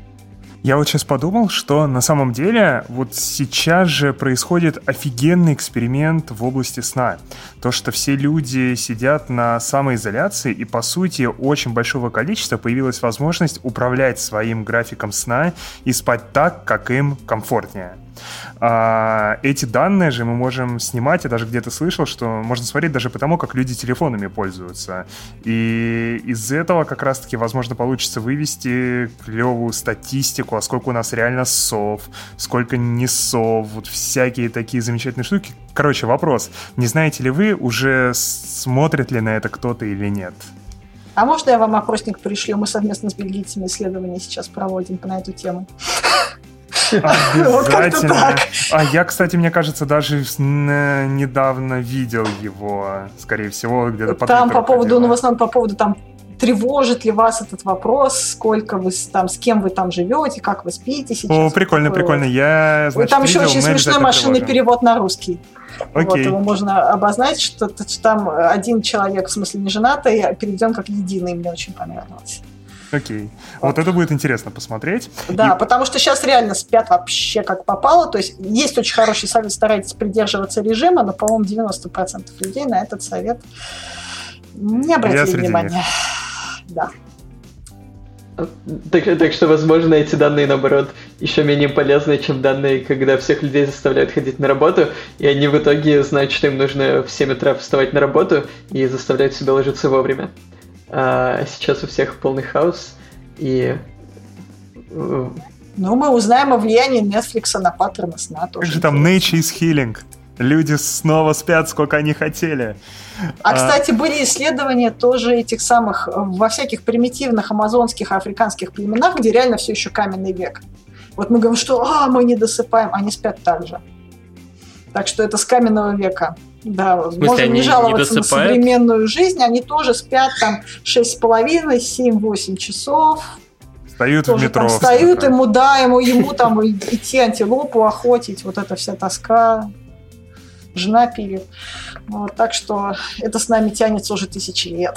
Э, более того, в исследовании, про которое говорит Александра, э, ученые нашли еще и то, что э, вопреки тому, что мы думаем, что люди в традиционных обществах солнце ложится, они сразу идут спать, что они еще несколько часов после заката солнца обычно бодрствуют, и непонятно вообще, идем ли мы даже спать в другое время по сравнению с тем, какой у нас натуральный цикл. Но когда мы говорим про то, про распорядок сна, еще один важный вопрос, который хочется затронуть, это интервальный сон. Насколько mm-hmm. это вообще работоспособная методика? Это нормально или ненормально? А, сейчас а, общее, как бы общее такое научное мнение, что если у вас нету в этом крайней нужды, то зачем? Вот. Мое личное отношение к нему довольно негативное, потому что у нас есть определенная структура вот этого сна, стадии, фазы, вот это все. И вот это все правильно выстроить, э, спя кусками по два часа, крайне сложно. Плюс мы знаем много людей с проблемами сна, когда они пытаются спать целую ночь, но у них получается только урывками, кусками. Вот, фрагментированный сон, он так называемый. Вот, то есть это, когда у человека проблема. И мы наблюдаем кучу всяких неприятных эффектов от этого. То есть это тоже выходит депривация сна, но вот немножечко другая. То есть когда человек может даже наспить свои 8 часов на кусками, это куда хуже, чем 8 часов на одним куском. Вот. Но опять же, то есть а, если ты молодой, крепкий, здоровый и тебе очень надо, ну, пожалуйста. А, но, по сути, ты эту свою депривацию сна и спада продуктивности просто немножко так размажешь по суткам, вот, и еще будешь воевать против своих вот этих биологических часов, что совсем не хорошая идея. Вот. Но если ты набираешь, ну, хотя бы вот вообще самая-самая грубая оценка, то есть самая вообще считается вот у нас базовая потребность, так называемый core сон, такой ядерный центральный сон. Вот самое, чтобы вот гомеостаз, чтобы наша печень, иммунитет и прочее худо-бедно работали, это 5 часов.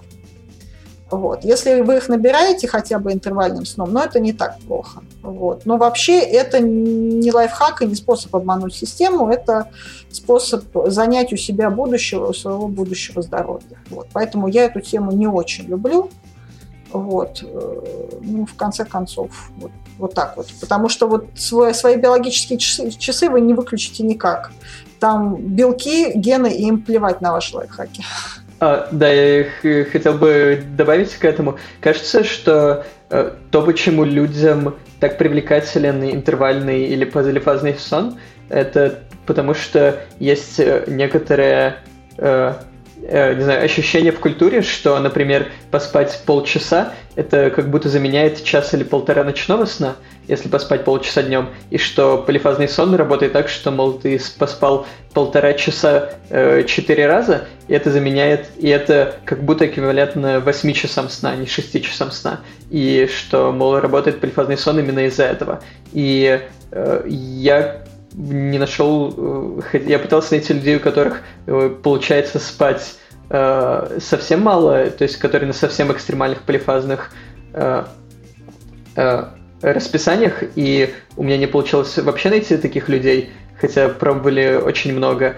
И, и мое впечатление, что кажется, все-таки есть люди, которые умудряются спать 4 часа, но меньше я вообще не встречал. И я, по крайней мере, не, так и не понял, какая э, э, физиологическая поддержка этому э, ощущению того, что полчаса днем заменяют э, полтора часа сна ночью. Я тоже не знаю, откуда эта идея, потому что в целом вот из-за этого нашего биологического ритма у нас днем в целом менее глубокий сон, чем ночью. Вот. А, то есть, и я говорю, что мы сами субъективно плохо оцениваем свой недосып. Они вот это вот я поспал и такой стал пободрее, и вот они на этой волне катаются. Вот. Плюс там стрессовые гормоны, потому что организм считает, что у него какой-то стресс, надо собраться. То есть на этом может быть даже как-то им повеселее, но это я бы сказала, что это вот если рывок, дедлайн, все плохо, или ты цемент посреди Атлантического океана и не можешь себе позволить спать больше получаса подряд, ну окей. Но считать, что это хороший образ жизни, нет. Кстати, у меня в голове есть такой отложившийся миф, возможно, откуда-то из книги, возможно, еще откуда-то, что вообще в целом продолжительность сна влияет на общую продолжительность жизни. Это вообще можем сказать, что это правда, или это все-таки нет здесь корреляции? Это статистика. Она такова, что, э, то есть, смотрели, сколько люди в среднем спали, сколько они жили. То есть, это такая статистика, люди уже свое отживали, или они смотрели, то есть, сколько люди в среднем спят, и потом отслеживали, когда они умирали. То есть, там было несколько разных исследований, но, в общем, в целом у нас есть связь, сколько человек в среднем спит и ожидаемая продолжительность жизни. И это такая буква Ю, то есть э, самая низкая э, а, это неожидаемое продолжение, это как бы э, риск смерти в ближайшее время, как-то так. То есть такая вот.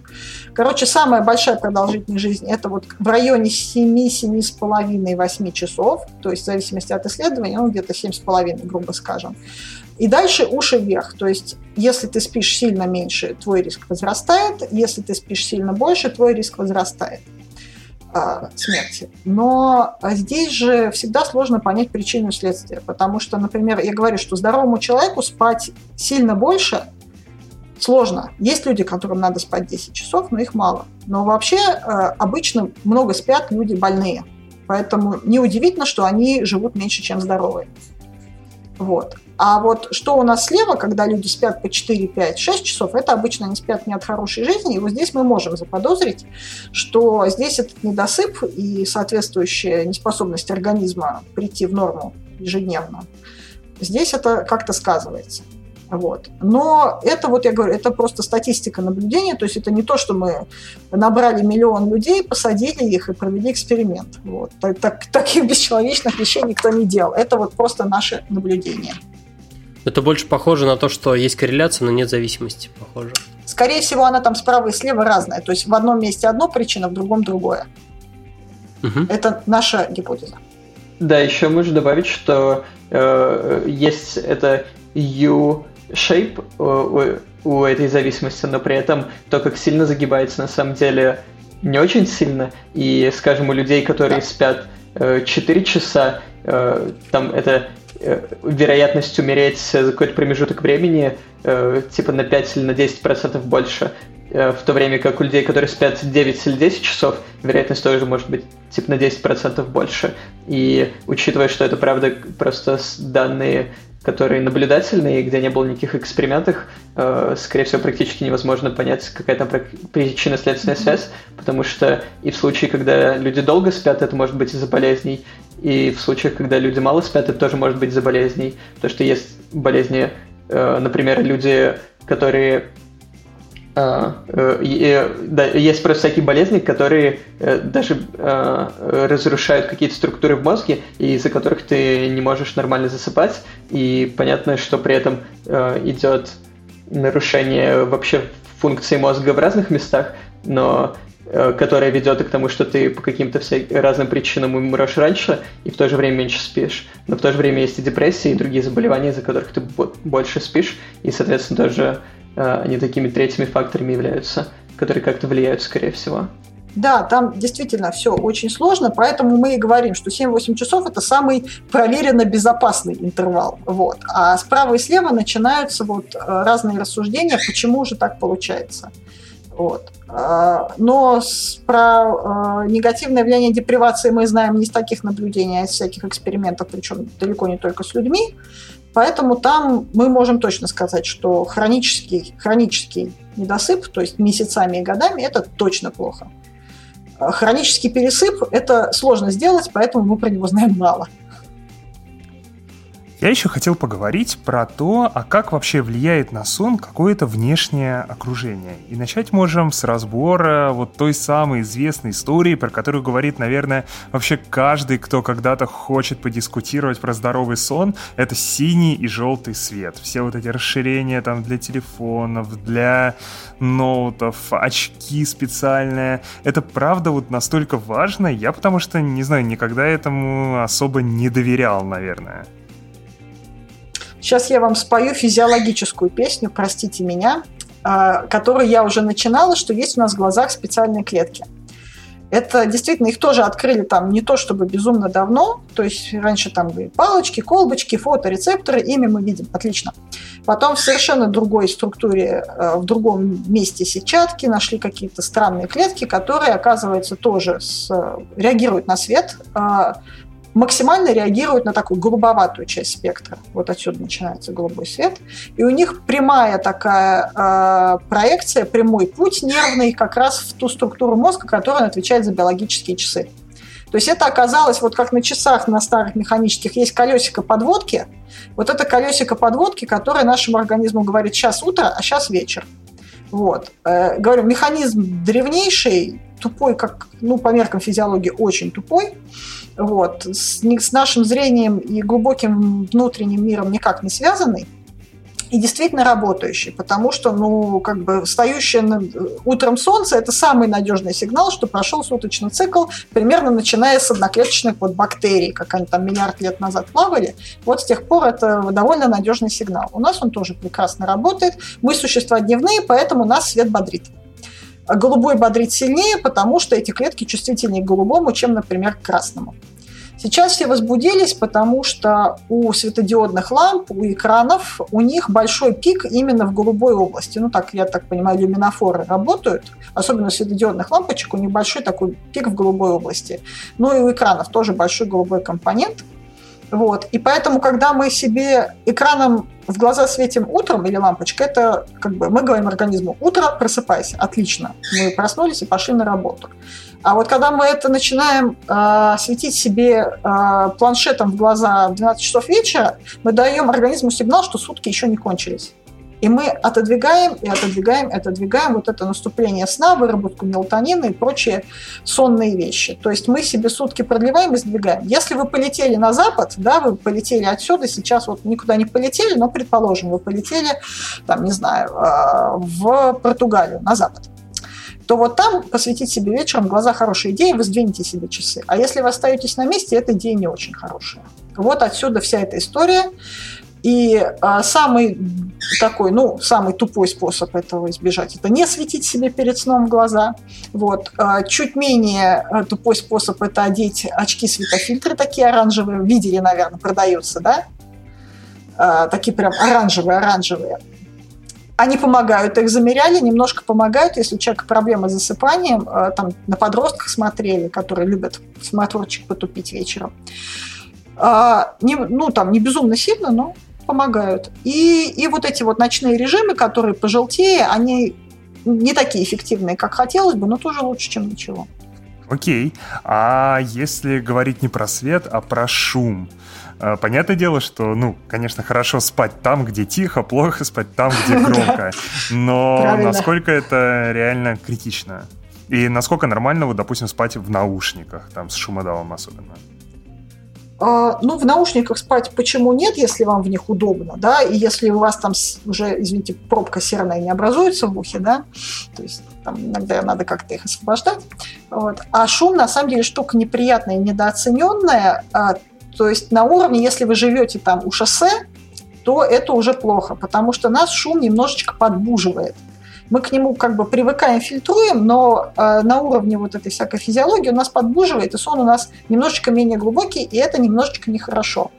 Отсюда прекрасная статистика того, что люди, которые живут рядом с аэропортом, чаще страдают ожирением.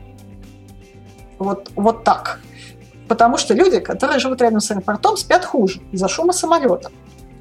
Они спят хуже, у них нарушается регуляция аппетита. Они едят больше и больше страдают ожирением. Вот так. Причем это все проверили, это действительно так. Они действительно хуже спят, у них действительно хуже с гормонами, у них действительно хуже с весом. С весом.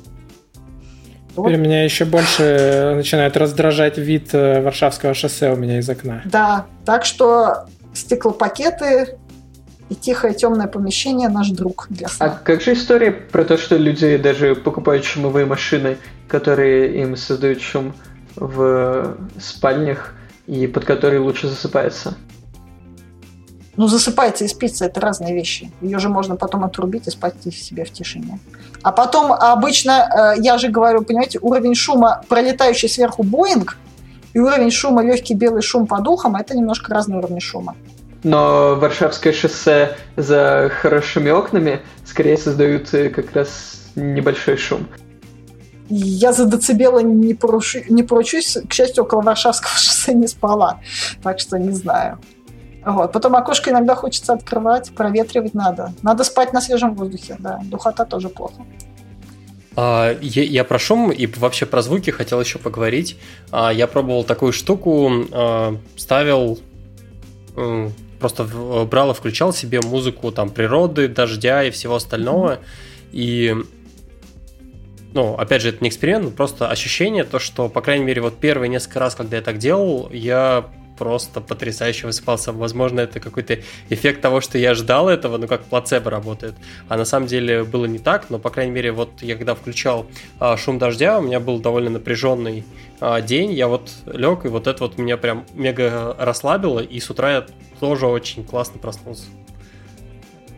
Тут я врать не буду, я не очень знаю эту тему, но действительно есть люди, которые, то есть ну, вот так вот, на таком уровне, что есть люди, которым э, шум помогает засыпать, вот, помогает ли он спать, не факт, то есть, может быть, можно было, ну, там таймер просто поставить, mm-hmm. вот, часто же даже там медитируют под какой-то звук, то есть, может быть, это нам просто помогает сосредоточиться там не опять не на своих беспокойных мыслях, а какой-то вот сигнал, за который зацепиться, uh-huh. и под него вот так уснуть. То есть мы сосредотачиваемся на нем, на чем-то монотонном.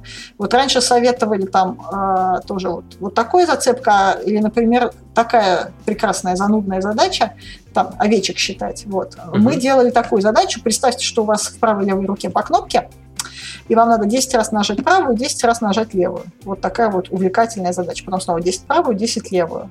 Нуднее задание я себе представить не могу. Мы его специально используем, когда нам нужно бодрого человека посредине дня, чтобы он у нас отрубился. Отрубаются просто вот в томографе, в котором адский дабстеп играет, люди за 15-20 минут отрубаются. Так что вот если проблемы со сном, советую. То есть здесь вот зацепиться за что-то, что не вот эти ваши там беспокойные мысли, что мне делать завтра, у меня дедлайны и так далее. И еще один вопрос а, в той же категории. А положение для сна вообще, какая у него здесь роль? Здесь какие-то там, по-моему, какой-то страшный холивор происходит с участием сторонников здорового образа жизни, хирургов и прочего, что я слышала, большинству советуют скорее спать на левом боку, но, правда, у людей, у которых желудочный рефлюкс, им не советуют спать на левом боку, у них изжога может быть. Вот. На животе не советуют, потому что люди либо лицом в подушку, ну, душно, либо заворачивают шею, и тоже проблемы с дыханием и с мышцами шеи, поэтому на животе совсем нехороший вариант. На спине бывают проблемы у людей с храпом и с такими вот этими все, то есть у них дыхание может западать, голова. Вот. Поэтому ну, там все сложно. Вот. Ну, по-моему, то есть, ну, не спите хотя бы лицом в подушку на животе, а остальное. А на левом боку чему это помогает?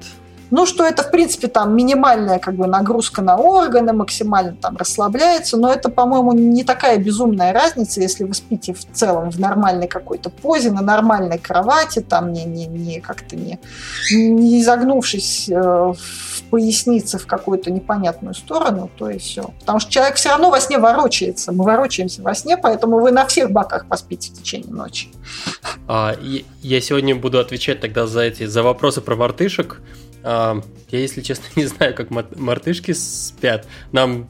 Я... Вопрос-то к чему? Нам случайно так же не надо? Я тоже не знаю, как спят мартышки, они там всякое гнездо из листвы сооружают. У нас гнездо уже готово, а у нас, по-моему, намного все комфортнее, чем у мартышек. Вот давайте спать, как мы спим. Хотя тоже в разных культурах, вон японцы там твердую себе такую скамеечку под голову традиционно ставили и спали тоже веками.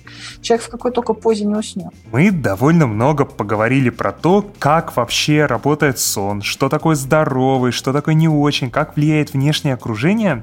А давайте теперь попробуем обсудить, а как вообще тот сон, который у нас есть, улучшить. И для начала хочу понять, есть ли сейчас какие-то способы в плане софта или в плане железок трекания сна или его улучшения. Все там вот эти девайсы носимые, все вот эти приложения, которые там Apple постоянно фичерит, оно вообще работает? Куда смотреть? Кое-что работает, но куда меньше, чем говорят маркетологи. Вот так. То есть э, для чего все эти фитнес-браслеты хороши? Ну, во-первых, они хороши как шагомеры, во-вторых, они хороши как то, что называем актиграфы, то есть ваш период активности и ваш период, когда вы лежите в постельке. Вот. То есть то, что они своим акселерометром меряют, это они меряют довольно неплохо. То есть вы можете, по крайней мере, отследить, вы хотя бы в постели там свои 7-8 часов проводите, или вы там проводите сильно меньше, то есть потому что вы не можете спать больше, чем вы лежите. Грубо так. А вот то, что они пишут, что мы вам сейчас тут померяем сон, еще какие-то стадии нарисуем, вот это все полная ерунда. Часто там проводили исследования, сравнивали как раз со всякими шапочками ЭЭГ, и совпадения там минимальные. Там пафосное какое-то кольцо было, которое тоже э, проверяли, тоже с ним ничего не вышло. То есть, если мы хотим сон, то, к сожалению, это все равно нужны какие-то датчики на голову. Вот. Сейчас появился такой девайс, в 2018, по-моему, году. Сейчас несколько производителей стали это делать, что это как ободок на голову. Вот. Там действительно к голове прилегают электроды. Он действительно может там что-то записать, конечно, так по качеству не очень, но уже из этого можно что-то вытягивать. Насколько это надо обычному пользователю, не знаю. Если хочется упороться по здоровому образу жизни, ну, можете там, это будет хотя бы поточнее. А насколько точно стадии сна оно вам все равно не очень покажет, но что-то вы получите.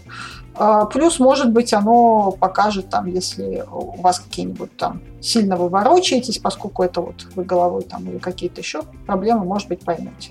Вот. Есть э, на смартфонах приложение детекторы храпа, вещь хорошая, потому что они могут, например, поймать, ну, когда человек просто храпит так, это нормально. Ну, не нормально, но не трагедия. А вот, э, может быть, вы когда-нибудь слышали, человек храпит, храпит, потом замолкает, молчит, потом издает такой адский рык. Такой. Вот я не буду это громко делать сейчас. Слышали когда-нибудь такой вариант? Да, я со Стасом ночевал да, в одной комнате. Похоже. Да, вот, это плохо. Это называется апноэ сна, и все время, пока человек молчал, он не дышал. То есть, если он молчал минуту, он не дышал всю эту минуту. Вот. Братан, я не тема... Сори, да. Нет, это, это правда тема не очень хорошая. Э, люди, когда одни живут, это про себя не знают, а вот могут замечать, потому что если такое часто встречается в течение ночи, это уже медицинская проблема, с которой надо разбираться, потому что у нее всякие неприятные исходы, риски и прочие плохие вещи. То есть, если человек пару раз так за ночь делает, ли, нет, нет, это значит, у него уровень кислорода в крови дико падает, это растет нагрузка на сердце, на сосуды, и это потом выливается во всякую гипертонию, риски инфарктов, инсультов и прочее, особенно с возрастом. Вот. Особенно вот э, гипертоники, которым ничего не помогает, вот у них часто проблема коренится вот в этом. И еще они вот говорят, что я сплю, сплю, сплю, сплю и не высыпаюсь. Вот слушайте, сил нет. И они реально очень много могут спать, но поскольку у них сон вот такой плохой, бескислородный и вообще, то они не, реально не высыпаются. Вот, это большая проблема, про которую у нас в России не очень знают. Э, в Америке, например, по нее уже так всем мозги довольно сильно проклевали. Но это я говорю, что если человек так пару раз за ночь делает, ничего страшного, а вот если там их таких эпизодов 30 в час, то есть человек там по полчаса за час не дышит, то это уже повод сильно напрячься. Вот. И вот эти детекторы храпа и вот таких штук, это поэтому может человеку, например, это, если такое набирается там счетчиком, то девайс может человеку написать, слушай, сходи, проверься к врачам, может быть, у тебя проблема. Поэтому это тоже может быть полезно. Вот. А вот всякие стадии сна... А, да, и еще э, было упомянуто кольцо, которое меряет сон, э, это кольцо Ура. И про него особенно э, исследования показывают, что оно совсем не точно определяет количество пробуждений во сне, и вроде как оно завышает, и что довольно сильно беспокоит людей. Так что если вам это кольцо показывает, что все время во сне просыпаетесь, то э, скорее не стоит этому верить. Леша, вопрос, наверное, тебе. А, может быть, ну, то есть, э, видно то, что ты э, проводишь эксперименты, а, стараешься ну, как-то с научной точки зрения подходить к этому. А, может быть, ты что-то используешь для, ну, в своих исследованиях? У меня есть браслет, который э, меряет сон, ну, вроде как он на самом деле просто меряет, сколько нахожусь в постели, а, и, и, соответственно, единственная технология, на самом деле, которую я использую, это Google таблица, куда я записываю э, каждое утро, во сколько я лег спать, во сколько проснулся и как долго я засыпал. Но меня кажется, э, да, но мне кажется, с этим проще, потому что я практически всегда засыпаю в течение 5 минут того, как я лег в постель, и в течение ночи очень редко просыпаюсь. Так что для меня этого достаточно, и я довольно сильно точно знаю, сколько я сплю. Я тут внезапно вспомнил в контексте приложений и всего остального, видел, как э, некоторые люди выкладывают в соцсеточки э, так и так, вот смотрите, ребята, я, не знаю, начал заниматься бегом, греблей, не знаю, подставьте любой вид спорта, и такой, у меня улучшилось самочувствие, вот э, улучшилось здоровье, и один из факторов того, что у меня улучшилось здоровье, у меня улучшился уменьшился или увели... Короче, что-то изменилось с пульсом в состоянии сна. И, они об этом говорят как о, о каком-то факторе того, а. что со здоровьем стало что-то... Ну, здоровье изменилось и улучшилось, например. Э, скорее всего, они говорят, что у них улучшилось HRV или Heart Rate Variability, вариабельность сердечного ритма. Сейчас будет опять физиология. Сердце у нас бьется не ровно 60 ударов в секунду, а то быстрее, то медленнее. На вдохе-выдохе оно меняет темп своего биения. Это связано с работой нашей нервной системы. И, грубо говоря, чем вот это э, различие в скорости пульса на вдохе-выдохе больше, тем лучше. Потому что э, если оно как бы все время одинаково, это ну, признак такой стрессовой работы организма, что идет активация, все время организм находится в состоянии стресса. Вот. А, поэтому это действительно такое хорошая штука, потому что пульс померить довольно просто. Его как раз можно померить фитнес-браслетом или там сейчас на Apple Watch даже там ЭКГ можно вот этими датчиками прислонив палец. То есть пульс померить не проблема. Можно даже просто по пульсации красного на лице с помощью фотокамеры смартфона в конце концов померить. А, и чем эта штука а, больше, тем лучше, чем эта штука меньше, тем хуже. Вот это вот, да, это всякие фитнес-люди любят у себя замерять. И, ну и во сне и в бодрствовании можно тоже померить. Просто сесть на стул, так успокоиться и померить. А я немножко с другой стороны хочу э, на этот вопрос ответить. Э, это просто известно же, что люди, которые занимаются кардио, Э, долгими пробежками или велосипедом у них понижается пульс средний, и у каких-нибудь профессиональных велосипедистов пульс в состоянии покоя 35-40 ударов, и, возможно, происходит просто адаптация к этому у людей. И поэтому они, по крайней мере, я замечаю, что я э, и, и когда занимаюсь спортом интенсивно несколько месяцев, у меня прямо реально падает средний пульс, Э, боюсь сказать сколько, но заметно. Когда я совсем не занимаюсь спортом, средний пульс растет. И да, но, но, но на самом деле, вот это, кстати, я не знаю ответ, но мне кажется, э, что Э, непонятно, что из них, собственно, здоровое. Потому что у людей, которые профессионально занимаются спортом, и, например, велосипедистов, которых, у которых совсем низкий пульс, у них бывает такое, что э, ночью пульс понижается еще, типа до 30 ударов, и у них бывает, что останавливается просто сердце. И тот факт, что у людей, которые занимаются спортом, понижается частота ударов в покое, э, непонятно, ведет это к тому, что сердце более здоровое, или это просто какая-то адаптация к э, определенному типу нагруза? Это эффект тренировки сердца. Собственно, кардиотренировка нужна, чтобы тренировать сердце. Тренированное сердце отличается от нетренированного тем, что оно умеет выбрасывать больше крови. Поэтому, когда мы не тренированные э, бежим, и нам нужно больше крови через себя прокачивать, у нас сердце бьется быстрее. А у них за каждое сокращение оно выталкивает больше, и вообще, да, это получше.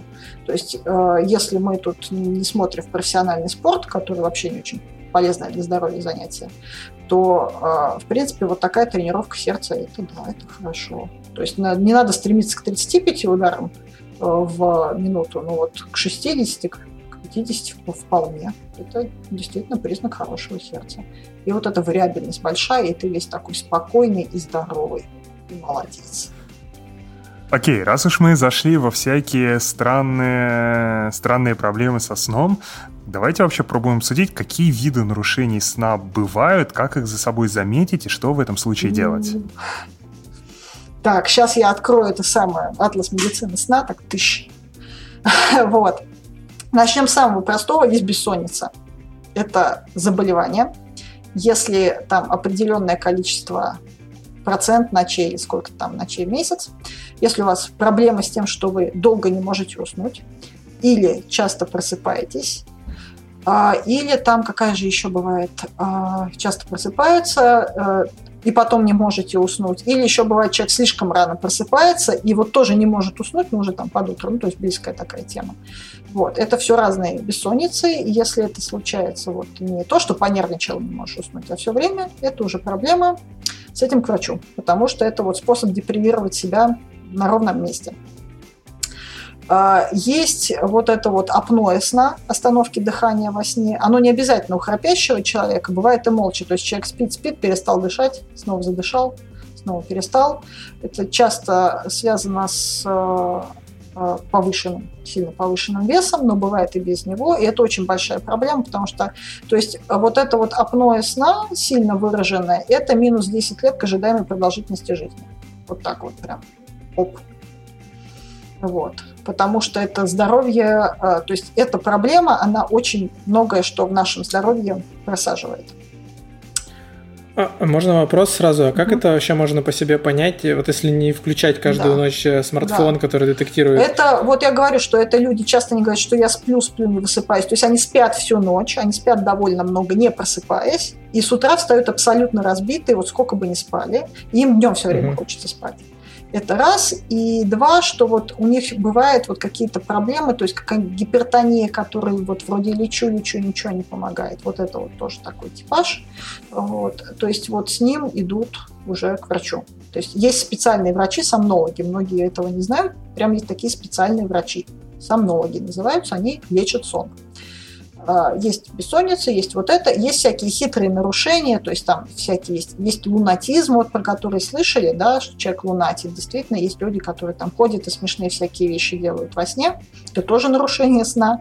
Часто довольно у детей бывает, потом проходит. А, есть еще близкие нарушения, когда человек там тоже начинает, а, например, мы когда видим сны, у нас быстрый сон, мы видим сны, мы в этот момент вообще не двигаемся, мы парализованы. Вот. А есть люди, которые начинают делать все то, что он видит во сне. Вот. И это тоже такая целая отдельная проблема, что человек, потому что, например, ему снится, что он от кого-то убегает, и он убегает с кровати в стену. Ну, так. Вот. То есть там всякие бывают печальные вещи. А, бывают э, еще какие-то проблемы Э, еще что-то было забавное, сейчас расскажу.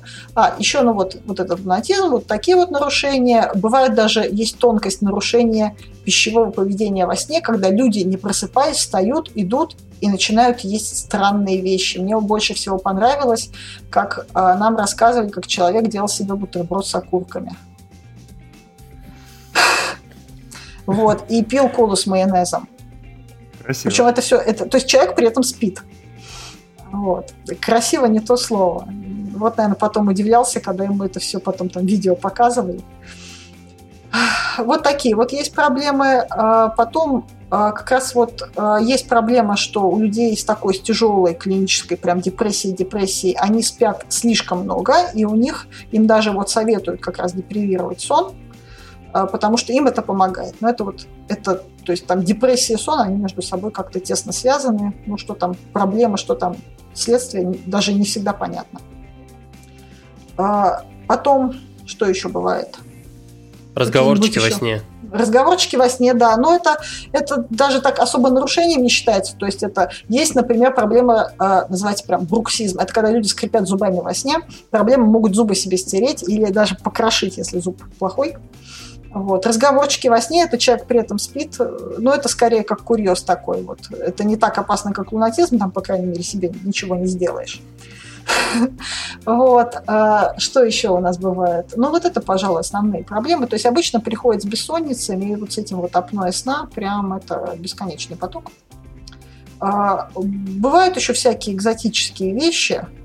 А, ну, вот как я говорила, что вот этот вот, когда люди делают то, что видят во сне, или когда люди просто спят и ходят, а, есть вот эта парадоксальная бессонница, когда человек спит, но считает, что не спит. Видимо, это из-за того, что у него не отключается один из вот наших, наших сетей, которая отслеживает, что человек в сознании. И вот это оставляет у человека ощущение, что я же не спал. Вот такой. Мы же отрубаемся, когда спим, а у них вот что-то недоотрубается. Видимо, вот какая-то такая есть проблема. Еще, еще кажется, вот. Э, довольно частая э, причина бессонницы – это как раз попытки спать слишком много. И мне, например, после того, как я публиковал свой пост, написал несколько людей, что они вот прочитали книжку, в которой написано, что нужно спать прям 8 часов, э, когда кажется, что им натуральное количество сна – это 6 часов, и они вот заставляют себя лежать по 8 часов, они, соответственно, не засыпают, каждый вечер они лежат все еще дольше, и у них какой-то такой порочный круг начинается, и что они в итоге э, еще и беспокоятся из-за этого, в итоге совсем не досыпают, и в таких случаях, э, если, скажем, вы по часу или по два засыпаете, то, возможно, нужно просто, даже если нет депрессии, нужно уменьшить количество сна и, собственно, определять по тому, э, как быстро происходит засыпание. И что если ты ложишься на кровать сразу отрубаешься, то, наверное, это не досыпание. Если очень долго лежишь, то, наверное, э, даже если не можешь заснуть и кажется, что бессонница, то таким несколько парадоксальным образом нужно пробовать спать меньше. И от этого бессонница и может становиться лучше.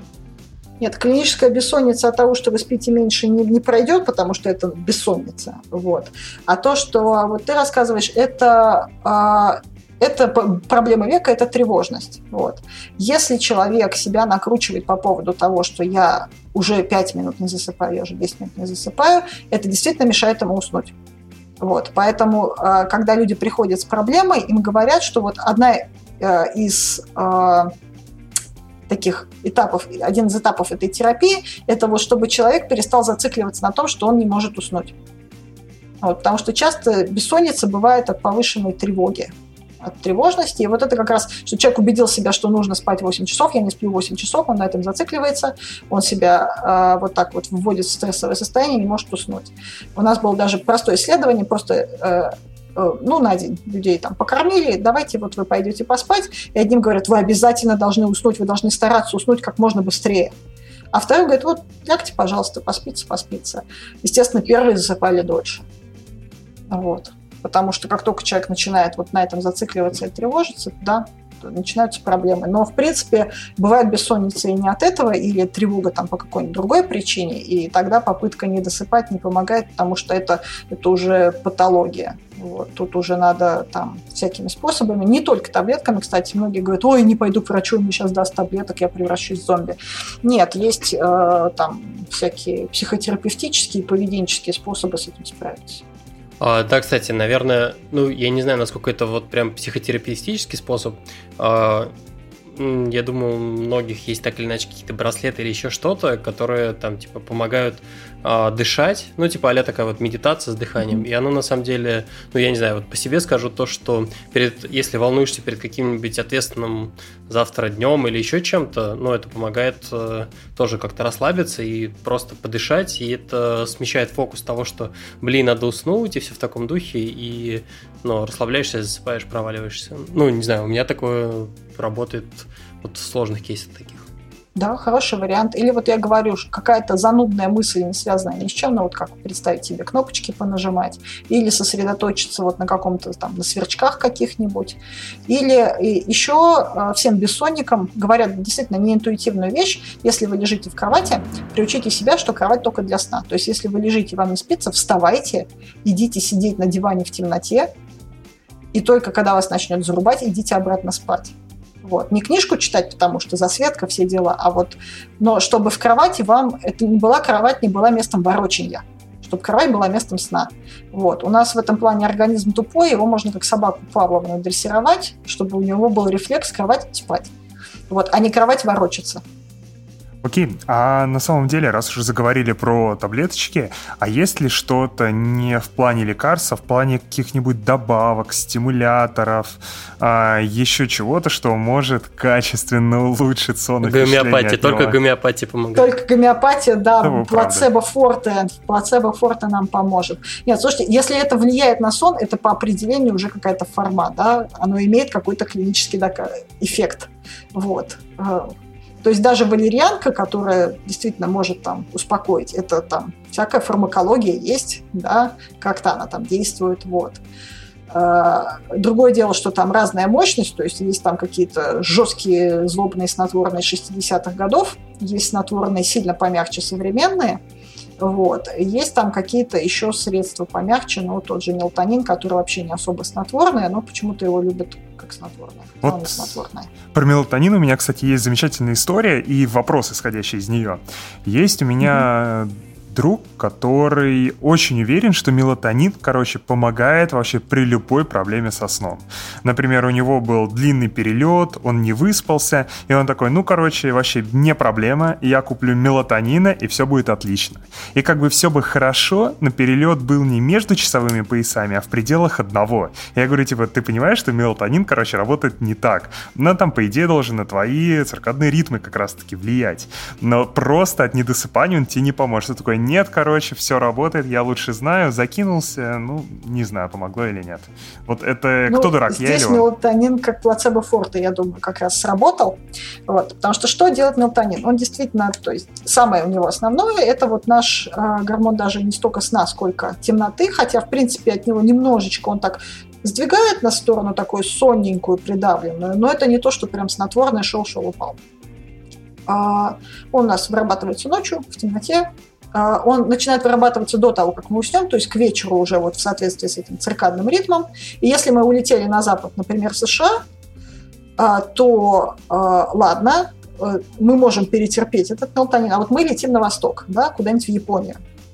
То есть э, там уже вечер настал, а у нас никакого мелатонина, наши циркадные ритмы считают, что рано еще. Вот тут мы можем принять таблеточку и сымитировать себе эту ночь.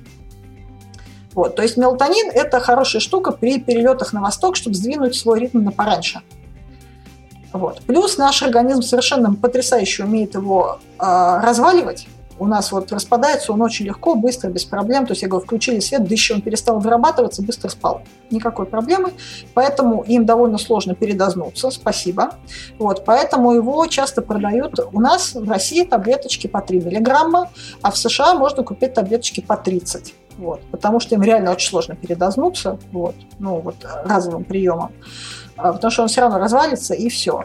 Вот. И тут уже это я рассказываю как cool story, документальных подтверждений у меня нет, но это вот наша внутренняя такая цеховая байка, что один из наших ведущих российских специалистов, он уже давно ругается с производителем этого мелатонина, потому что вот у нас таблеточки по 3 миллиграмма, а вот для этого эффекта сдвинуть часы при перелете на восток хватило бы доз в 10 раз меньше его бы уже было сколько надо.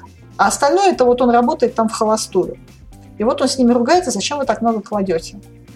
А, они говорят, слушайте, ну, мы бы не против, но если мы сейчас внезапно будем класть в те же таблетки в 10 раз меньше, нас же потребители убьют. Чего вы нам не докладываете? Вот, поэтому они кладут 10 раз больше. Можно таблеточку мелатонина поломать. Эффект будет примерно тот же. Вот. Вот такая Вот кого учат экономить. А, вот если, в общем, отбрасываем всю вот эту историю про нарушение сна, отказываемся от таблеток, софта и прочего, как на самом деле вот рационально подойти к построению вот хорошего, здорового режима сна? Вот наш слушатель послушал сегодня подкаст, понял много-много разных штук, но вот что ему прям какие шаги сделать, чтобы ему спалось по кайфу? Ну, сейчас я буду говорить страшно банальные вещи, простите меня, но это действительно так. Вот. А, возьмем нашего вот слушателя подкаста и представим, что, ну, сейчас легко это представить, что он живет по своему ритму, то есть ему не надо к 8 часам на работу, да? Э, поэтому вот он прикидывает, когда у него оптимальный ритм. Я говорю, что люди, в принципе, знают, что вот, что, например, там, мне бы вставать бы там в 10 утра или мне бы вставать там в 6 утра, да, то есть примерно вот когда ему спать по суткам, сова он лежал ранок, вот, и сколько ему спать. Вот. И тут, э, то есть я говорю, что советую спать где-то в пределах 7-8 часов. Если вам комфортно меньше, вы просто раньше проснетесь.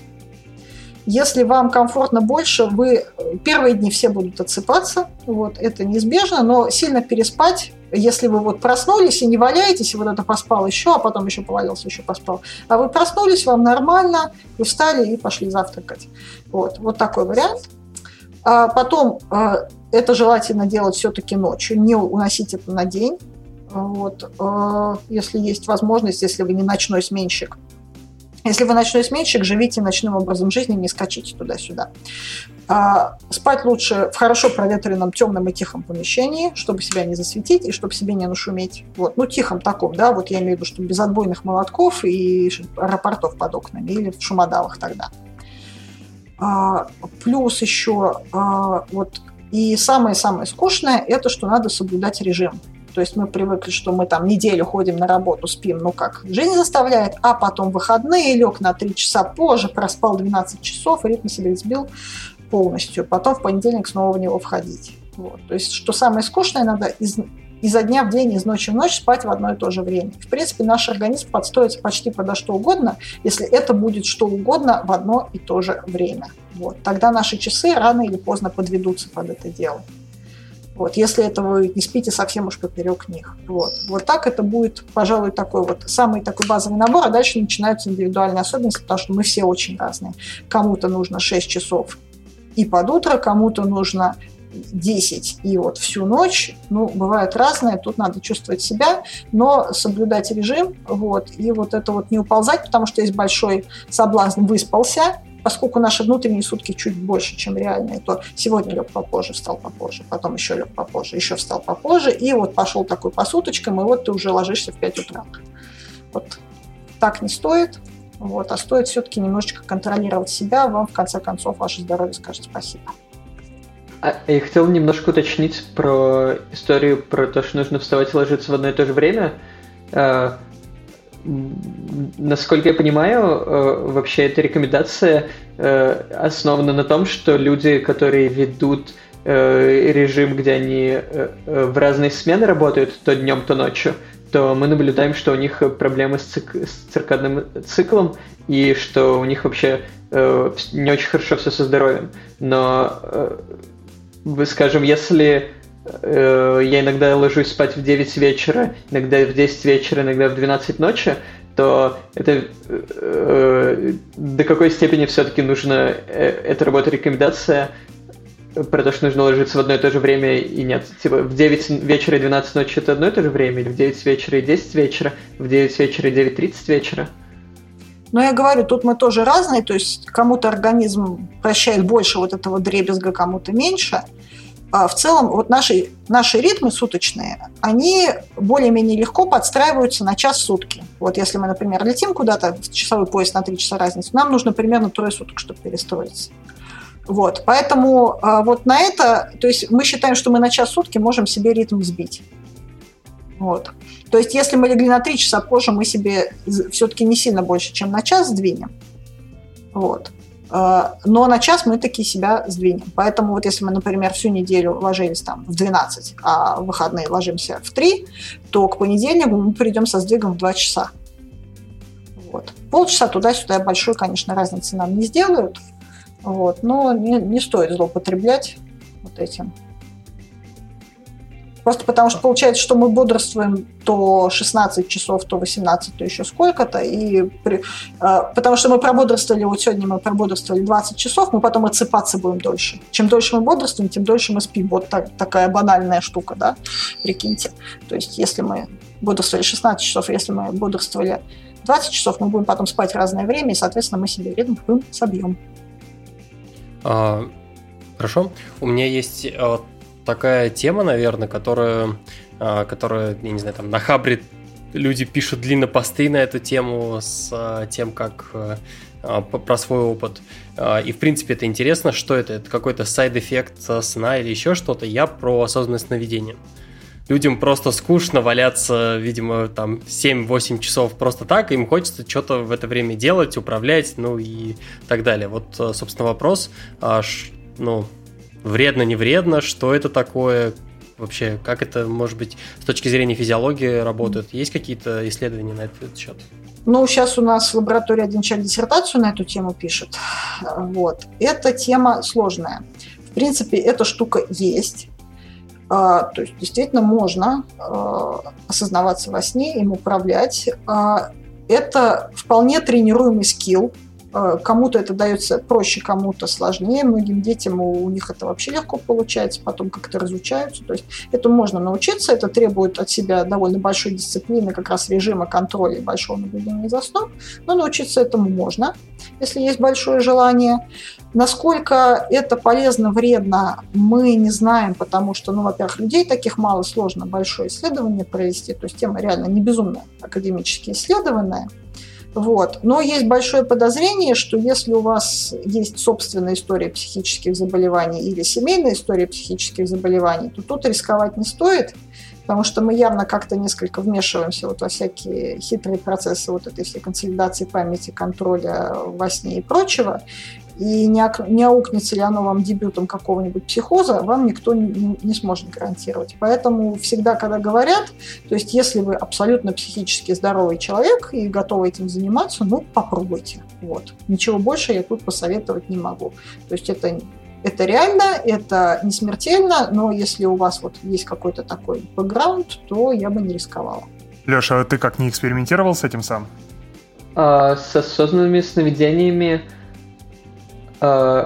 у меня скорее получалось это не совсем намеренно, uh, когда я несколько месяцев назад спал, uh, пытался делать 2-3 дневных сна, вот как раз по 20-30 минут у меня получалось, что один сон выходил часов на 10-11 утра, и я чуть ли не в половине случаев просто спонтанно оказывался в осознанном сне.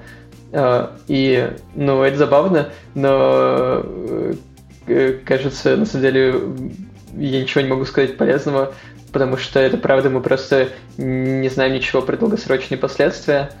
А, и э, у меня есть знакомые, которые говорят, что они какие-то психологические проблемы пофиксили в снах, но мне кажется, по крайней мере, за собой я замечал, что если я ожидаю, что э, я окажусь в осознанном сне, то мне хочется меньше бодрствовать, больше спать, э, это кажется не очень полезно, если так все время будет.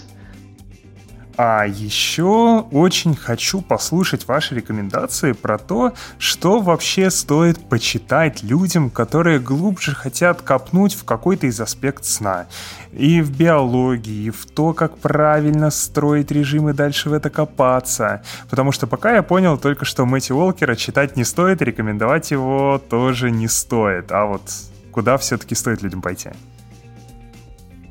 А, ну вот тут а, есть такая, вот буквально недавно вышла книжка, называется «Загадки сна». Это наш русский автор Михаил Полуэктов.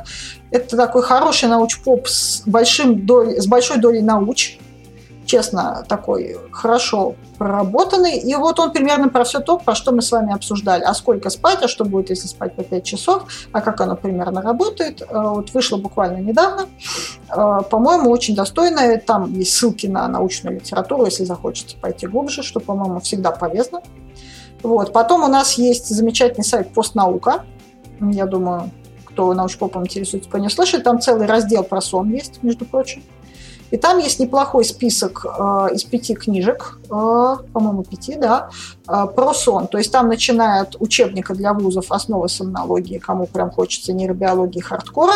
Э, проблема в том, что, правда, она 2011 года, и с тех пор она немножко устарела, потому что тема такая живая, и там все сильно обновляется, но общие принципы с тех пор, естественно, не изменились. Вот. А какое ядро действует на какое ядро, я думаю, общей публике и не особенно интересно. Вот. А Есть еще переводная, э, Шпорк, э, «Как мы спим, почему нам лучше это всего удается». Я, честно, я ее не читала, поэтому здесь не скажу, насколько она хороша или плоха, но я думаю, она тоже такая вот общепопуляризаторская. Вот. И есть две очень интересные там книжки. Они, их, я думаю, сложно найти уже. На бумаге они были ограниченным тиражом. А, автор их Мишель Жуве. Это такой почтенный дяденька, который в свое время, собственно, открыл «Парадоксальный сон».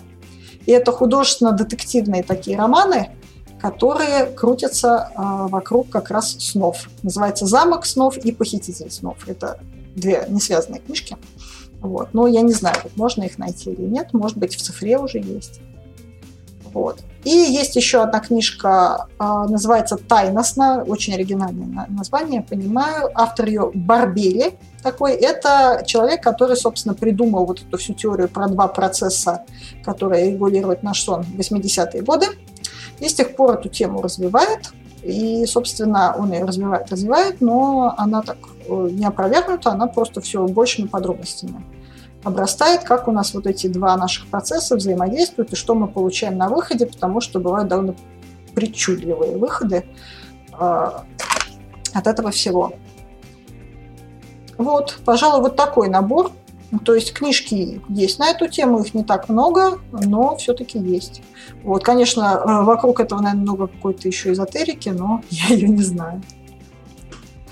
Угу. Окей. А, и здесь у меня еще вопрос к Леше. А, очень хочется так послушать небольшой его спич про то, а как вообще правильно читать и научные исследования на эту тему, да и книги, вот тоже куда смотреть, чтобы не прочитать очередного Мэтти Уолкера и потом через год не узнать, что, блин, на самом деле все это время мог спокойно спать меньше, а мои тестикулы бы не, ум- не уменьшались на самом деле. Вот что, что, что куда смотреть? На самом деле у меня, э, если я попробую ответить на этот вопрос, то мой ответ будет довольно депрессивный. И э, заключается он в том, что поп-научным книжкам вообще не стоит верить, потому что, особенно если вы не специалист, то вы просто не в состоянии оценить, э, правду там пишет или нет автор, и говорит он с очень умным лицом совершенную фигню, или говорит он правдивые вещи, даже если вы вообще человек, который критически умеет мыслить. Э, и э, и скорее, если хочется понять про сон, то моя рекомендация остается пробовать на себя всякие штуки и пытаться понять, что для себя работает. А про поп-научные книжки, собственно, даже с Мэтью Уокером, э, почему эта книжка стала такой популярной, почему ей все верили, это потому что ее автор, э, знаменитый профессор в Беркли, у него свой центр исследования сна, и вообще он э, дает TED-токи и является знаменитым мировым экспертом, и оказывается, что это совершенно не защищает от того, чтобы в книжке не было написано полная фигня, и чтобы автор не придумывал. И как мне э, написали несколько исследователей сна э, в, по имейлу после того, как я опубликовал э, свой пост, что они вот прочитали эту книжку, и они просто офигели от того, насколько там все неправда написано, и, э, э, и у них прям э, кровь кипеть начала, но при этом э, благодаря этой книжке вообще тема исследований сна стала, стала настолько модной и стали больше финансировать, что они просто не могут ничего публично сказать против нее. И один человек мне сказал, что он боится просто критиковать, потому что Вокер такой знаменитый чувак, который со всеми в соавторстве, и что это просто опасно для карьеры, может быть, критиковать. И поэтому и, э, то, к чему я веду, что у книжек, у поп-научных книжек, тот факт, что они популярны, и тот факт, что они написаны авторитетными людьми, не значит, что э, что да, просто не значит, что найдется человек, который раскритикует какие-то проблемы. Точно так же, как если у вас вы написали open source программу и ей пользуется 10 тысяч людей, и у вас там какой-то баг, то вполне неплохая вероятность того, что 10 тысяч людей э, э, заметят этот баг и просто забьют на него и никогда вам не зарепортят его. И совершенно то же самое и про книжки, и про научные исследования тоже выполняется. А, да, более, э, на самом деле, если у меня, наверное, есть пара советов про то, как если все-таки собрались читать такие книжки, но, наверное, самый простой совет — это просто обратить внимание на ссылки, которые делает автор. Например, у Бокера э, можно очень легко понять, что автору не стоит доверять, просто потому что если пройтись по первым трем ссылкам э, в тексте, в первой же главе, можно заметить, что он просто перевирает то, что написано в источниках, в которых, на которые он ссылается, или источники просто не говорят э, те вещи, которые он утверждает, что они говорят. И это просто само по себе довольно хороший сигнал, что с автором что-то не так, э, если вы проверили несколько источников. И, собственно, для этого не нужна экспертиза, просто на то, чтобы проверить соответствие тому, что говорит автор, тому, что написано в источнике. Это скорее говорит, что э, ему можно доверять с большей вероятностью. Но да, но вообще, но, да, но вообще мой месседж просто такой, что если ты не эксперт, я, например, не читаю книжки поп-научные по физике, потому что если мне там э, я прочитаю 300 страниц про теорию струн, то я совершенно точно знаю, что я никогда не отличу, э, пишет это какой-то э, сумасшедший человек, который очень убедительно и очень красивые аргументы простым языком делает ровно так, чтобы не специалисту это зашло, или написано там правда. И я просто не делаю вид, что я что-то там могу понять и что-то отличить, правда от неправды. А, я просто подумал, что, может быть, у Александра будет комментарий, который будет не таким пессимистичным. Да, действительно, такая немножко похоронная нота. Это о том, как э, не, не очень хорошие практики одного человека бросают тень на всех. Вот, это, но это, пожалуй, бывает везде.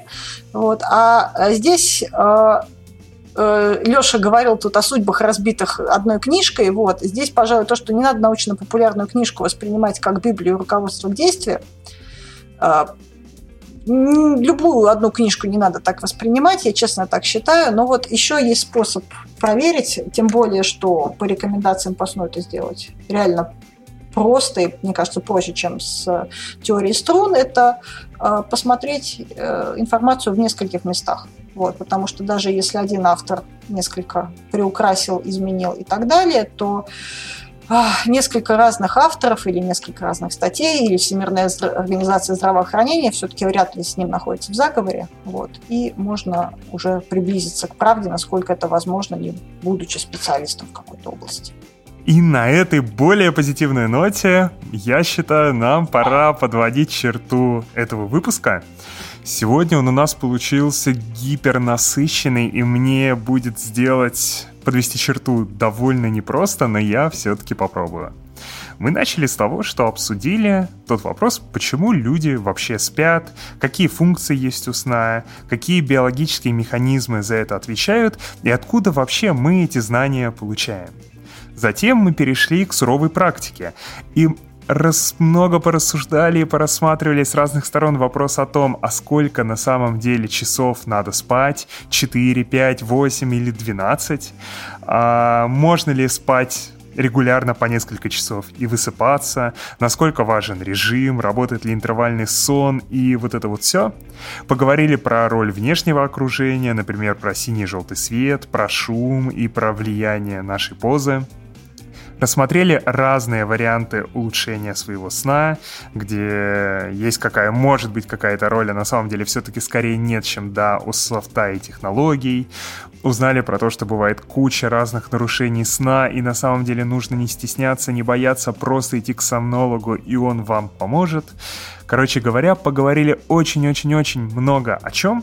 И самая, наверное, важная мораль, а может быть меня еще кто-то поправит, ну что, по крайней мере, запомнил здесь я, что нужно построить такой режим, в котором вам кайфово, и не идти против своего организма. И тогда все, кажется, у вас будет хорошо, потому что все рекомендации, которые вы можете слышать там, я не знаю, в интернете, в книгах, по радио или где-то еще, надо не забывать, что они во многом про генеральную какую-то совокупность, но не лично про вас. И никто, кроме вас, не знает, что именно вам будет лучше. Вот, на этом, наверное, все. Спасибо большое нашим гостям за то, что пришли к нам и так круто поговорили и представили две, казалось бы, разные точки зрения, но на самом деле, когда мы копнули вглубь, оказалось, что не настолько уж они разные, и все вы говорите об одном и том же. Саша, Леша, спасибо вам большое. Спасибо Да, вам. спасибо, было круто. Спасибо. Спасибо, что пригласили. Вот. А, и пришло время, никто не хочет задать Стасу вопрос, потому что я не очень был к этому моменту готов, я надеялся, кто-то подхватит эту роль. Стас, Да, а можно задать тебе вопрос? да. Что тебе нравится больше, чем э, здоровый восьмичасовой сон? А, Да, больше... Я, кстати, вот э, так задумался. Я, короче, тоже экспериментировал. Восьмичасовой сон, лучше него ничего не бывает, так что мы чуть было не сорвались. Вот, но, ребята, больше этого мне нравится, когда вы ставите нам 5 звезд в iTunes, в Э, Пора поспать. Да, пора поспать. 5 звезд в iTunes, твитите, ретвитите, ставите лайки, рассказывайте о нас своим друзьям, а самое главное, слушайте подкаст «Подлодка». А, на этом а, с вами на этом. А, я посыпался тоже, снова посыпался. Чувак, все, С вами был подкаст. спать Всем пораньше. спать. Да, с вами был подкаст «Подлодка», его ведущие Егор, Стас и Женя, и наши, наши гости Алексей Гузей и Александра Пучкова. Всем пока! Да, пока-пока. Пока-пока. Пока.